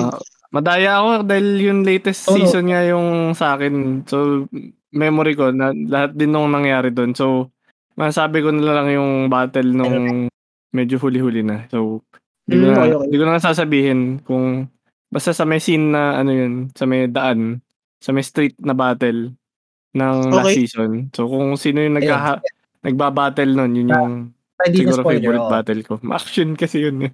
Yung sa street na yun, kung sino man yung nagbabattle doon, kung ilan man sila, Ah, sige, gano'n na lang. yun yung nagustuhan ko. Sa akin yung ano eh. Ay, Ah, sige. Ricky, ikaw muna sir. Ito, tumatak sa, ito, sige, sakto sa tanong mo to. Kasi ito yung tumatak sa aking scene. Kasi ito yung talagang hindi ko makalimutan nung pinanood ko yung Jojo nung 90s pa. Yung 3, yung OVA. Yung laban Mm. ni Jotaro tsaka ni matandang si Terence Darby. Okay. Pero Kaya sa na- lumang ano yan? Nandun, lumang nandun na rin naman Jojo siya sa yan. ha? Stardust sa bago eh. Pero yung, kasi kasi dalawa yung Da- Darby. Oo, yung sa card, yung yung Darby yung yun, yung Darby na yun. Okay, okay, okay. Yung isa sa mga pinaka, Oh, maganda yun. isa sa mga pinaka paborito kong laban talaga. Kahit napanood ko pa nung 90s, yung 1998 pa yung Jojo na hanggang ngayon, yung hinintay kong ma-animate bago. Yun, yun yung pinaka paborito Hmm. kong laban actually. Ikaw, ah, Grizz. Nabanggit niya kasi yan eh. Yan din sana sasabihin ko yung kay Darby, yung sa card. Oh. Kasi Battle of Wits eh, di ba? Ah, wala na, Ah, okay. Maganda nga Okay. din. wala na akong sasabihin iba. Pero yun, Pero- yun, yun din sa'yo? Yun din sana eh. Oh, yun din sana yung sasabihin ko eh, yung kay, kay Darby yung sa cards eh. Kaso nabanggit na niya eh. Pero Hmm. mukhang nagkaroon kami ng pa- pagkakaparehas. Okay lang. Pero pwede rin yung kay ano, yung ah yung kay Paul na ref tsaka yung ano, yung kay Whole Horse na Oingo. may kasama si Whole Horse dun sa ano. Yung kapartner pa niya yung ano, yung si Jay Gael ba yun? Ito, na-mention din ni Eren yan. Si Whole, Whole Horse Boingo, tsaka yung Stardust Crew daw. Okay? Ah, Yan, saan yung kay yung ano? Ayun. Yung sa salamin? Yung kay Jay yung may partner pa siya na parang Ayun, yan. unang partner ni Whole Horse. Hmm. Oh, yun yung nagustuhan ko. Nagustuhan ko rin yun. Kasi, Yun, yun lang. At, uh, mention ko na din yung mga minention nila. Jonathan versus Dio daw. Joseph versus Wamu. Joseph versus Cars. Yung mga ganun daw. Okay, nice. Kira versus Jo- Jotaro. Magagaw. Basta madaming fights dyan eh. At ang nag- Ang dami. matindi ka Oo. din kasi sa Jojo kasi ito napansin ko ng mga unang ano, puro one-on-one. Kaya nga siguro naging fighting game yan dahil mag- ah, sige, sabihin natin One-on-one talaga eh, binanggit kung ano yung ni kapangyarihan Chris eh. kay Darby at saka Jotaro. Para may iba yung sagot ko, DCDCG Joseph. Mm. Okay, yun. Oh, maganda rin. Kasi nagtatagba tayo eh. Baga, oh, gusto ko rin pala yung Darby versus sa, Hindi naman kayo parehas na na sagot eh. natripan ko. Hindi yung, basta yun. Wala na akong bako. Mm, hindi yung part na alam yun, naisip ko din. Okay, Ano last question mo na yata, Gris. Ah. Oh, last question. Mukhang kailangan ko nang bawasan tong mga question ko. Char. At madami pa ba? Unless mag-rapid fire na ano lang. na last ano na lang eh, no? Tawag doon yung isang tanong, isang sagot. Hindi, wag. Ah, may ano na siguro kung may ano pa kayo. Ano yung last Ano question mo, Grace? Kung may ano ka pa. Para maganda yung ender natin, yung ano nyo, yung thoughts nyo sa ano, every Joestar. Mahaba yata. Sariling yun. na yun, sariling Haba ba yan? discussion na yun. ah. Sige, okay lang kung wag. wag. Oh, ano yun eh. Parang per Oh, season na gusto pag-usapan dyan. Basta sige, wag na, ano wag yan. yan. Siguro lang yun. Ganun, Meron ka pa nagka- ba? Okay, siguro yun. iba? Okay. Or okay ka na. Hmm, okay na yan. Okay na Nabanggit naman natin yung mga mahalaga eh. Kumbaga, hmm. nasabi ko naman ano yung... Na lang, puro mga personal, ano na lang eh, favorites na lang yun eh. So, medyo din na din magigets nung kung may listener man eh. Pero okay din, kung may fan dito, yun yung mga gusto namin. Ikaw, Ricky, kung may question ka pa ba? Okay, or... okay lang. I'm good. Ano pa? Sabik na, sabik na ako dun sa... Okay na din. Ito, ito.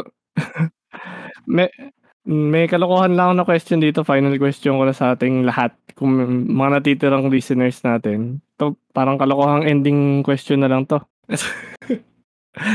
kung fan ba kayo ng Jojo, ano ba? Does being a fan of Jojo make you gay? Or gay ba yung Jojo? Ito, medyo baka controversial to or kung ano man ah. Pero ito kasi napapansin din ng lahat eh. Na nakakabading daw yung Jojo. Eh. Medyo, mas, medyo masakit so, sinabing nga yun. Pero... Ikaw, Ricky. Sige, si Ricky muna. Hindi naman. Eh, ako, hindi, okay lang. Hindi naman ako... Actually, more of ano lang eh. Tanggap ko nang na may... Siguro may mga parts... Part 5, siguro may parang implied, di ba? Pero, ano naman eh. Hindi naman ako ano. It doesn't make me that. Yun lang yun. Kasi ano kasi... Kasi, I mean, sa akin lang kasi is, nagkataon lang kasi na nakilala ko yung Jojo and part 3 pa siya. So, more of na-expose ako dun sa mga utakan mm. tsaka sa mga stands. Puro macho eh. guys pa nga yun eh. Masculinity pa eh. Ng mga part na yan. Kasi, ano nga eh, mga based on action stars pa yung ano eh. Actually, ang masasabi ko is, mas na, no? Mas nagulat ako nung nakita ko na yung tumagal yung, no, yung part, actually, mas nagulat na ako nung nakita ko yung part 5 kasi, uy, naging stylish na yung itsura ng mga characters dito. Ah. mm.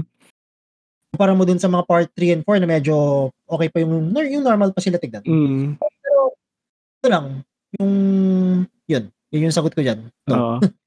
no naman. Ikaw, Grace, may ano ka ba? May parang hot take ka ba dito sa question ko? Ulit ang tanong mo yung sa gay yun, di ba? Oo, kung... Nababakla ka sa Jojo. Or ba, nababaklaan ka ba sa Jojo? Bakla ba yung Jojo? Or yun lang, kung... Kasi may mga feel ko yung, kuwari, mas, masyadong masculine sila. Hindi nila ma maka, di sila makapasok sa Jojo dahil parang ano ba tong mga to? parang ganon. Oh, sa akin hindi naman issue.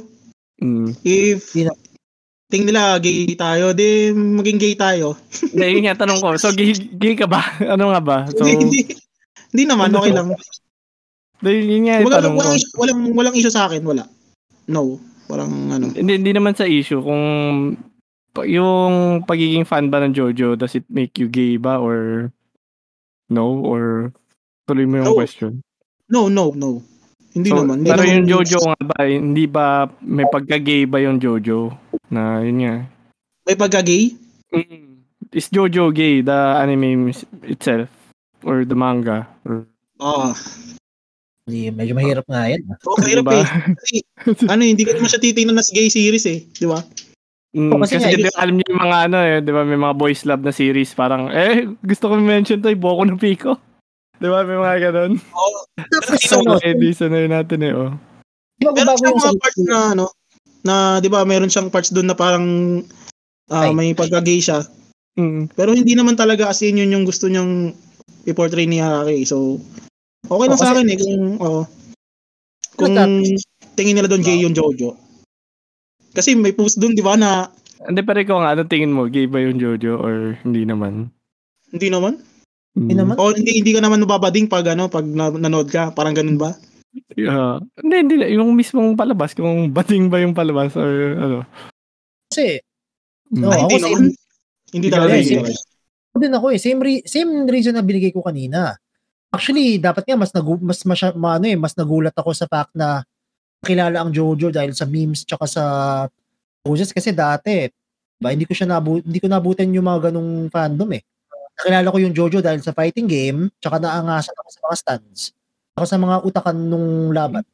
Mm. Yun, di ba? Biggest example sa akin nung utakan na laban talaga yung Darby Jotaro eh. Mm. So, doon ko, naging fan ako ng Jojo dahil doon. Mm. Kasi, eto nga yan, nag-evolve kasi yung Jojo guys, parang per episode, per season or per part, nag-iipagbabago din yung theme hindi niya. Hindi ko rin i-deny yun, na nagbabago mm. siya. Or, so, actually, diba? part 5 eh. Doon na medyo... Mm, ayun na nga eh. Yun, baka nga yung tanong ko mas directed dun sa part 5 kasi dito na nga nagbago lahat. As in, hindi na macho yung mga bida, naging slim na sila, ganun. Tapos more on fashion na yung ano eh. Kasi fashion din talaga si Araki eh. Yung mga style oh. niya, yung art style niya. So, Pero at least, uh, nandun pa rin yung pagka-jojo niya. So, mm, ako, wala yun nga yung magan- magaling nga din. Pero, yung, so kung sasagutin ko na lang din sarili kong tanong, is Jojo gay? Pwede. May parts talaga siya na, may pagka-gay siya na, implied gay, uh, pero nakakatawa eh.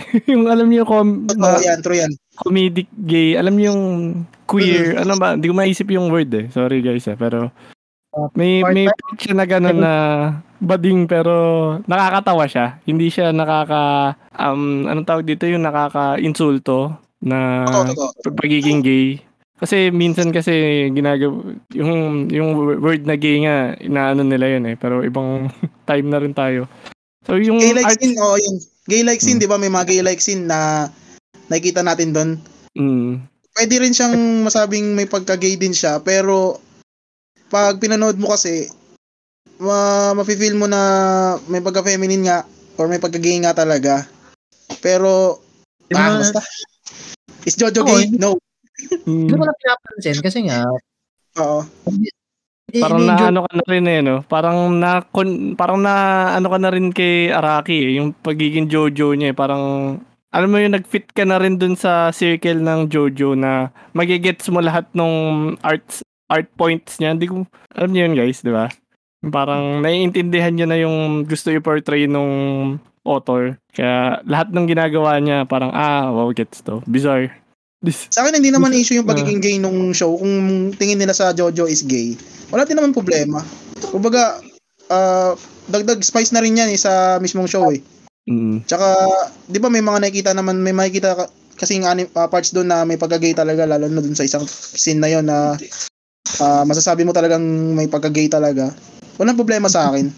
Kung gay man siya, yung Jojo, sige, pero hindi ko siya nakikita sa gay at gay show eh. Okay, so di mo, okay, okay. Okay lang naman. Diba? So di nyo nakita yung parang gay part niya, pero yun lang. Oo. Meron, meron din siguro iba dito na napansin na may pagka-gay nga siya. Tulad yan eh, may sinend si Eren na ano eh, na meme dito, yung kay Jojo na embraces non-traditional masculinity. Basta check nyo na lang. Jojo is gay daw talaga. Well, di naman siya issue talaga. As in, dagdag pa nga siya sa parang oh. sa kabuuan ng Jojo. Eh, di ba naman tayo dun sa ano sa eh, theme ng ano ng gay yung mismong malaki, larger community noon. Okay naman eh. Kung katanggap hmm. din naman nila. Pero so, So, wala may mga yan. characters naman dyan na ano eh. May mga characters naman siguro sa Jojo na ganun yung uri ng ano nila, di ba? Mm. Wala Ay, problema, wala kasi sa akin eh.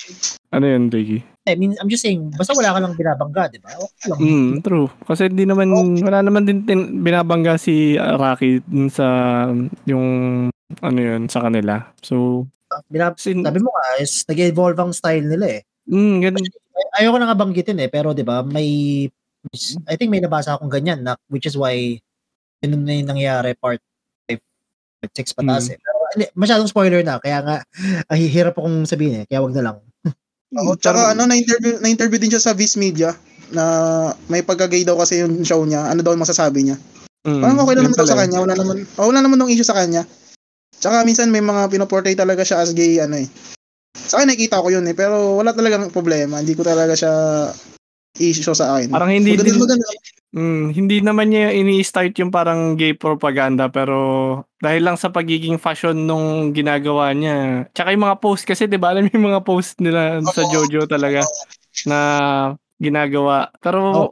artistic eh. Iba talaga eh kapag sa point of sa point of view ng art talaga kapag ganun yung pinapanood yung Jojo, hindi mo siya makikitang ano eh na mahanapan ng masama or kung hindi ko maano yung word eh, pero ganun. Pero more of, hindi ako kasi, I mean, for example ako, mas sinabangan ko yung labanan eh. mm, so sa battle ka talaga. Ricky. Ang hirap, hirap mag-talk kasi dyan about dyan eh, pero mas sanay mm. siguro tayo kung babae yung magpo-portray nung post na yun. Pero sa lalaki kasi hindi tayo masyadong sanay. Eh. Weird. Eh. Oh, kahit weird siya, nakakatuwa eh. Kaya so, hindi nung, doon ako natutuwa din eh. May mga post na kakaiba. Kaya nga naging famous yung Jojo din dahil sa mga poses nga niya. At ang gaganda talaga. Puro sabihin naman natin magkano di ba? Tanggap na siya eh. Yung mga gay-like poses doon, yung mga pose ng mga characters doon na ginagawa ng lalaki, tanggap na Mm. siya eh. Kumbaga, ginagaya na nga rin eh. Hindi na rin issue eh. Mm. Na, nakakatuwa talaga. Hindi na lang natin nasanay tayo. Mm-mm. Masanay na ganun. lang, ano? Hindi hindi naiilang yung iba eh, na ba't ganito yung post nyo? Bakit parang may pagka-gay? Mm. Hindi kaya hindi hindi talaga issue eh. 'Di ba? Kaya nakakatuwa talaga na tanggap yung ganung uri ng post na hindi ka naman matatawag na totally gay talaga. Siguro ginawa mo yung post na yon na may pagka-gay, pero hindi ka talaga gay, 'di ba? Makatandaan natin yung title ng anime, guys. Bizarre. Yun na nga. eh. Doon na tayo mababalik dyan eh.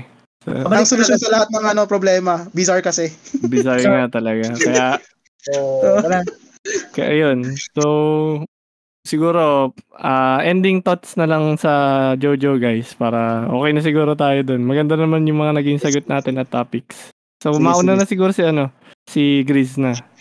Ah, sige, kung sige. anong ending thoughts mo or conclusion. Yung thoughts ko talaga dun sa mismong show, no? Mm. Or sa pinag-usapan Okay, so- natin. Pinag-usapan natin, maganda yung napag-usapan eh. Dami ko nga mga tanong eh. Pasensya na. Kumbaga gusto ko talagang malaman yung mga Umaba eh. Oo, gusto ko malaman yung mga ano nyo eh, yung mga, sta- mga interest nyo dun sa mismong show eh. Kaya Mm. nag-ready rin ako ng questions eh. Tapos, yung overability kasi ng show, na-enjoy ko talaga siya. As in, na... Eh, kahit itong usapan natin, na at least nabalikan natin yung mga ibang parts Mm. na kung saan may mga gusto pala tayong mga parts doon na nakakatuwa. Tsaka, may mga naging feels din tayo na ay may issue pala na dapat ma- masabi gano'n yung naramdaman natin maganda eh kasi yung experience ko rin sa show talaga ang ang saya talaga. Ang saya. Oy! tsaka may mga Bakit? ah, bitter bitterness din. Sa show ah, sa show. Tsaka itong podcast natin nakakatuwa kasi chill lang tayo. Kumbaga nagkakakwentuhan lang about Jojo. May- bihira lang to eh. Bihira lang magkaroon ng podcast na ganito eh na meron tayong kwentuhan about anime Mm. about Jojo. Kasi minsan parang hindi bina, pinapansin yung Jojo eh. Parang wala wala masyado eh kumbaga famous siya pero sa sa sa akin ah, sa napapansin ko parang wala masyadong ingay ba parang ganun Mm. Famous para sa ibang Ah. reason. Mm-mm. Parang nagiging nagiging low key ganun pero kung i-explore nyo talaga yung Jojo masaya talaga. Tsaka isa pang huling tip ko guys, pag nanood kayo ng Jojo tapos ibibinge nyo na siya, wag muna kayo sasali ng Facebook group kasi may spoil talaga kayo. Bigla-bigla kayong bibigyan ng ano ng mga spoilers or mga mga pictures, mga memes. Ganun, kaya wag kayo sasali talaga muna ng groups hanggang matapos yung part 6 please lang kasi mababad trip na lang kayo. Bigla-bigla na lang may mag spoil sa inyo dyan na hindi nyo mapipigilan. Kaya yun yung pinaka-regret ko dati na sumali ako kagad ng FB group para makibagay sa mga ibang ano eh. Sa ibang mga uh, tao na nanonood eh. Para mahanap ko yung kung saan ako belong eh. Pero mali pala yun. Biggest ano regret. Buti na lang nung ibang parts hindi ko na nagawa eh. Kaya tuloy-tuloy na. And yun, thank you. Eh, Sige. Ah, Ricky, ikaw, kung may ending thoughts ka or conclusion sa napag-usapan natin. Actually, ano nga, eh, balik tayo dun sa, ano, balik tayo dun sa yung buong purpose itong podcast na to. Ang masasabi ko Hmm. lang dyan is, oo, kahit natanggap ko na hindi para sa lahat ng JoJo's Bizarre Adventure, ah I wish na kung may gustong manood niyan, manood nung show na yon wag lang siyang panoorin dahil sa memes, dahil sa poses, dahil sa ano, kasi meron siya nung mga meron nung mga anime na yun eh. Okay, ito yung pansin ko, di ba? Sikat ang Demon Slayer na yun dahil sa very dramatic yung story niya, very Mm. touching ang mga kwento. May gan ay ay ganun din ng Jojo eh. Kung bibigyan mo siya ng chance, touching siya, mararamdaman mo yung struggle ng mga characters. A beginning and end, yung kumbaga may ano, may emo, ma, ano, mamumove ka din emotionally. And ay, yung masasabi ko lang is, wag lang tignan ng Jojo dahil sa memes or the poses na there's may ano, merong more dun sa kwento aside from all that. Uh, ko mag-enjoy din naman. Um, newcomers. Ayun. And thank you, Ricky. Ano. Si- siguro ending thoughts ko na lang din. And thank you kay Grizz for helping sa podcast na to. And Ricky.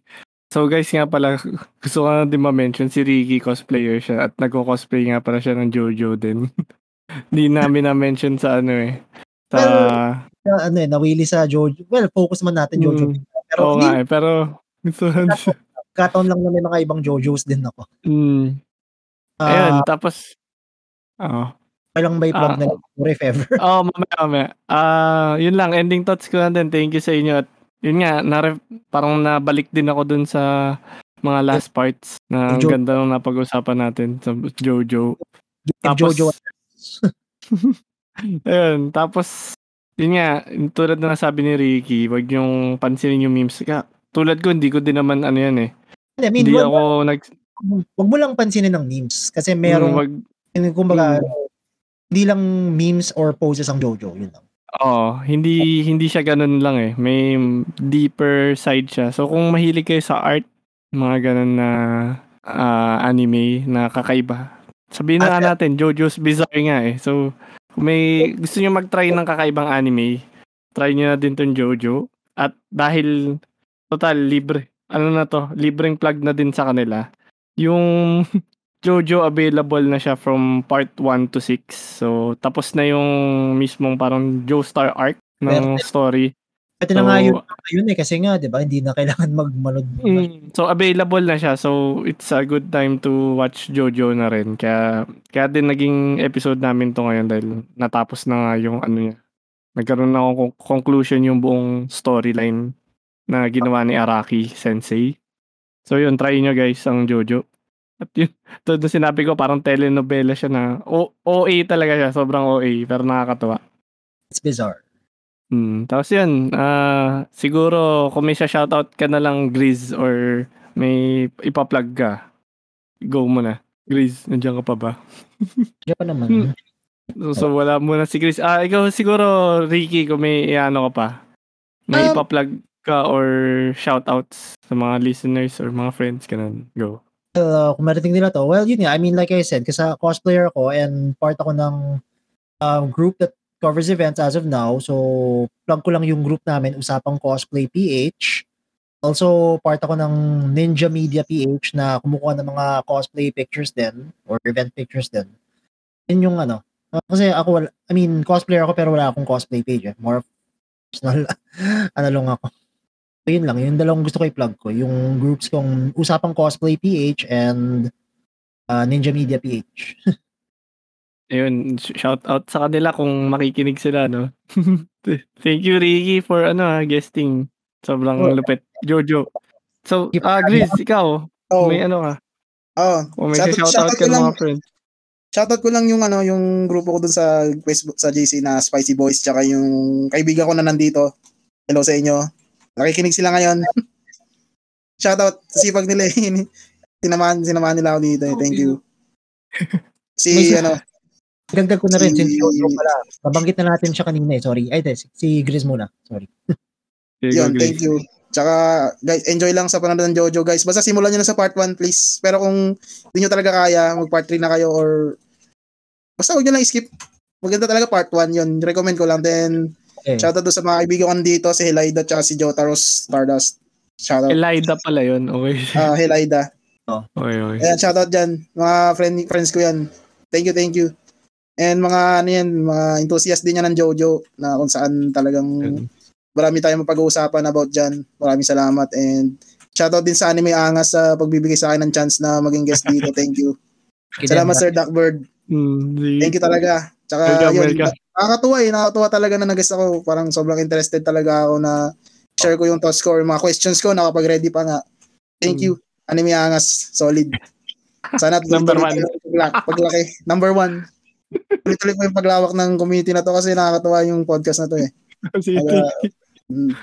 Na ano, actually, sige, since Jojo na rin pala to, I mean, hindi ko pwedeng hindi ma-mention nga si Star Scream, yung friend ko from Jojo's Bizarre oh, Adventure PH. Sikat yan eh, sikat yan. So, yun, ay big mention sa kanya kasi nga siya yung ko na head ng JoJo's Bizarre Adventure PH. JJBAPH siya sa Facebook. Ah. So, siya rin ba yung natin. parang naging ano? Siya rin ba yung parang naging MC? Parang naging MC yata siya eh. Ah, nag-host siya, yes. Oh, siya, oh, siya yun. Nakikita ko nga yan. Same person. Siya yung gumawa, siya yung gumawa ng JoJo's Bizarre Adventure PH. Doon ko siya Tapos nag-host siya ng ano, ng Jotaro, no? Ito niya si Jotaro, ganun niya ka-heavy. Oh, Oh, Nakita ko yan, nakikita ko yan. Idol nga yan. Yes, shout out kay Sir Joe Starscream. Kung ano naman. Mga next time. Baka Kung may Jojo mag-guest. episode ulit or tingnan natin. tama, tama. And Watch naman. Ayun. Ayun. try Mm. natin baka salid din namin yung anime angas page sa ano, dun sa Jojo PH. Pero uh, di kasi kami nagsasali sa mga groups dahil takot nga ako sa spoilers eh. so, yun lang. Ayan, True. Shout- Shoutout niya sa kanila. Thank you. And Thank you ano pa po. ba? Sa mga nanonood, thank you. pa ba kayo? Or Sa mga nanonood lang? okay, sa mga nakikinig ngayon, thank you. Thank you, thank you din for listening. Oh, thank you sa pakikinig. Tsaka sa Spotify, kung may mic, kung ano, kung makikinig kayo sa Spotify, thank you agad, advance. solid kayo, solid kayo. Ayun, okay na ba kayo guys? Okay na. Okay na, yung- okay na, okay na. Yung mga shoutouts nyo. Ayun, sige, yung ending ko na lang din. Thank you guys sa mga nakinig at sa mga naiwan dito sa live. Tulad ni Eren Yeager Meister. Kanina pa siya chat ng chat sa atin at malaking tulong din yung mga sinabi niya. Tapos Oh, dun sa mga friends niya ni ano, ni Gris na si Jotaro at saka si Helida pala. Helida pa, basa ko kanina eh. So yun, shoutout sa inyo and thank you sa pagsama Oo. sa episode ngayon. Uh, So plug ko na lang din yung Anime Angas guys. Follow nyo kami sa Spotify. Hindi ko pa nakikita kung gaano kadami followers natin eh. Pero magandang nakikinig din kayo doon. At saka like nyo din yung Facebook page namin dahil medyo nagkakaroon na rin ng content yun. Med- lalagyan namin. Ayun. thank you, Tapos- thank you, Angas. Yan, thank you guys sa pag ano, kung umabot man kayo dito sa ano, umabot ng 2 hours yung episode eh. Pero good, okay naman, masaya dahil Jojo episode eh. So, yun. Sana manood kayo ng Jojo. Yun na lang siguro ang final ano ko sa inyo na masasabi. So yun guys, pwede na tayo magpaalam ah, Ricky and Grace. Magbabay na kayo sa mga listeners natin. Bye-bye! thank you.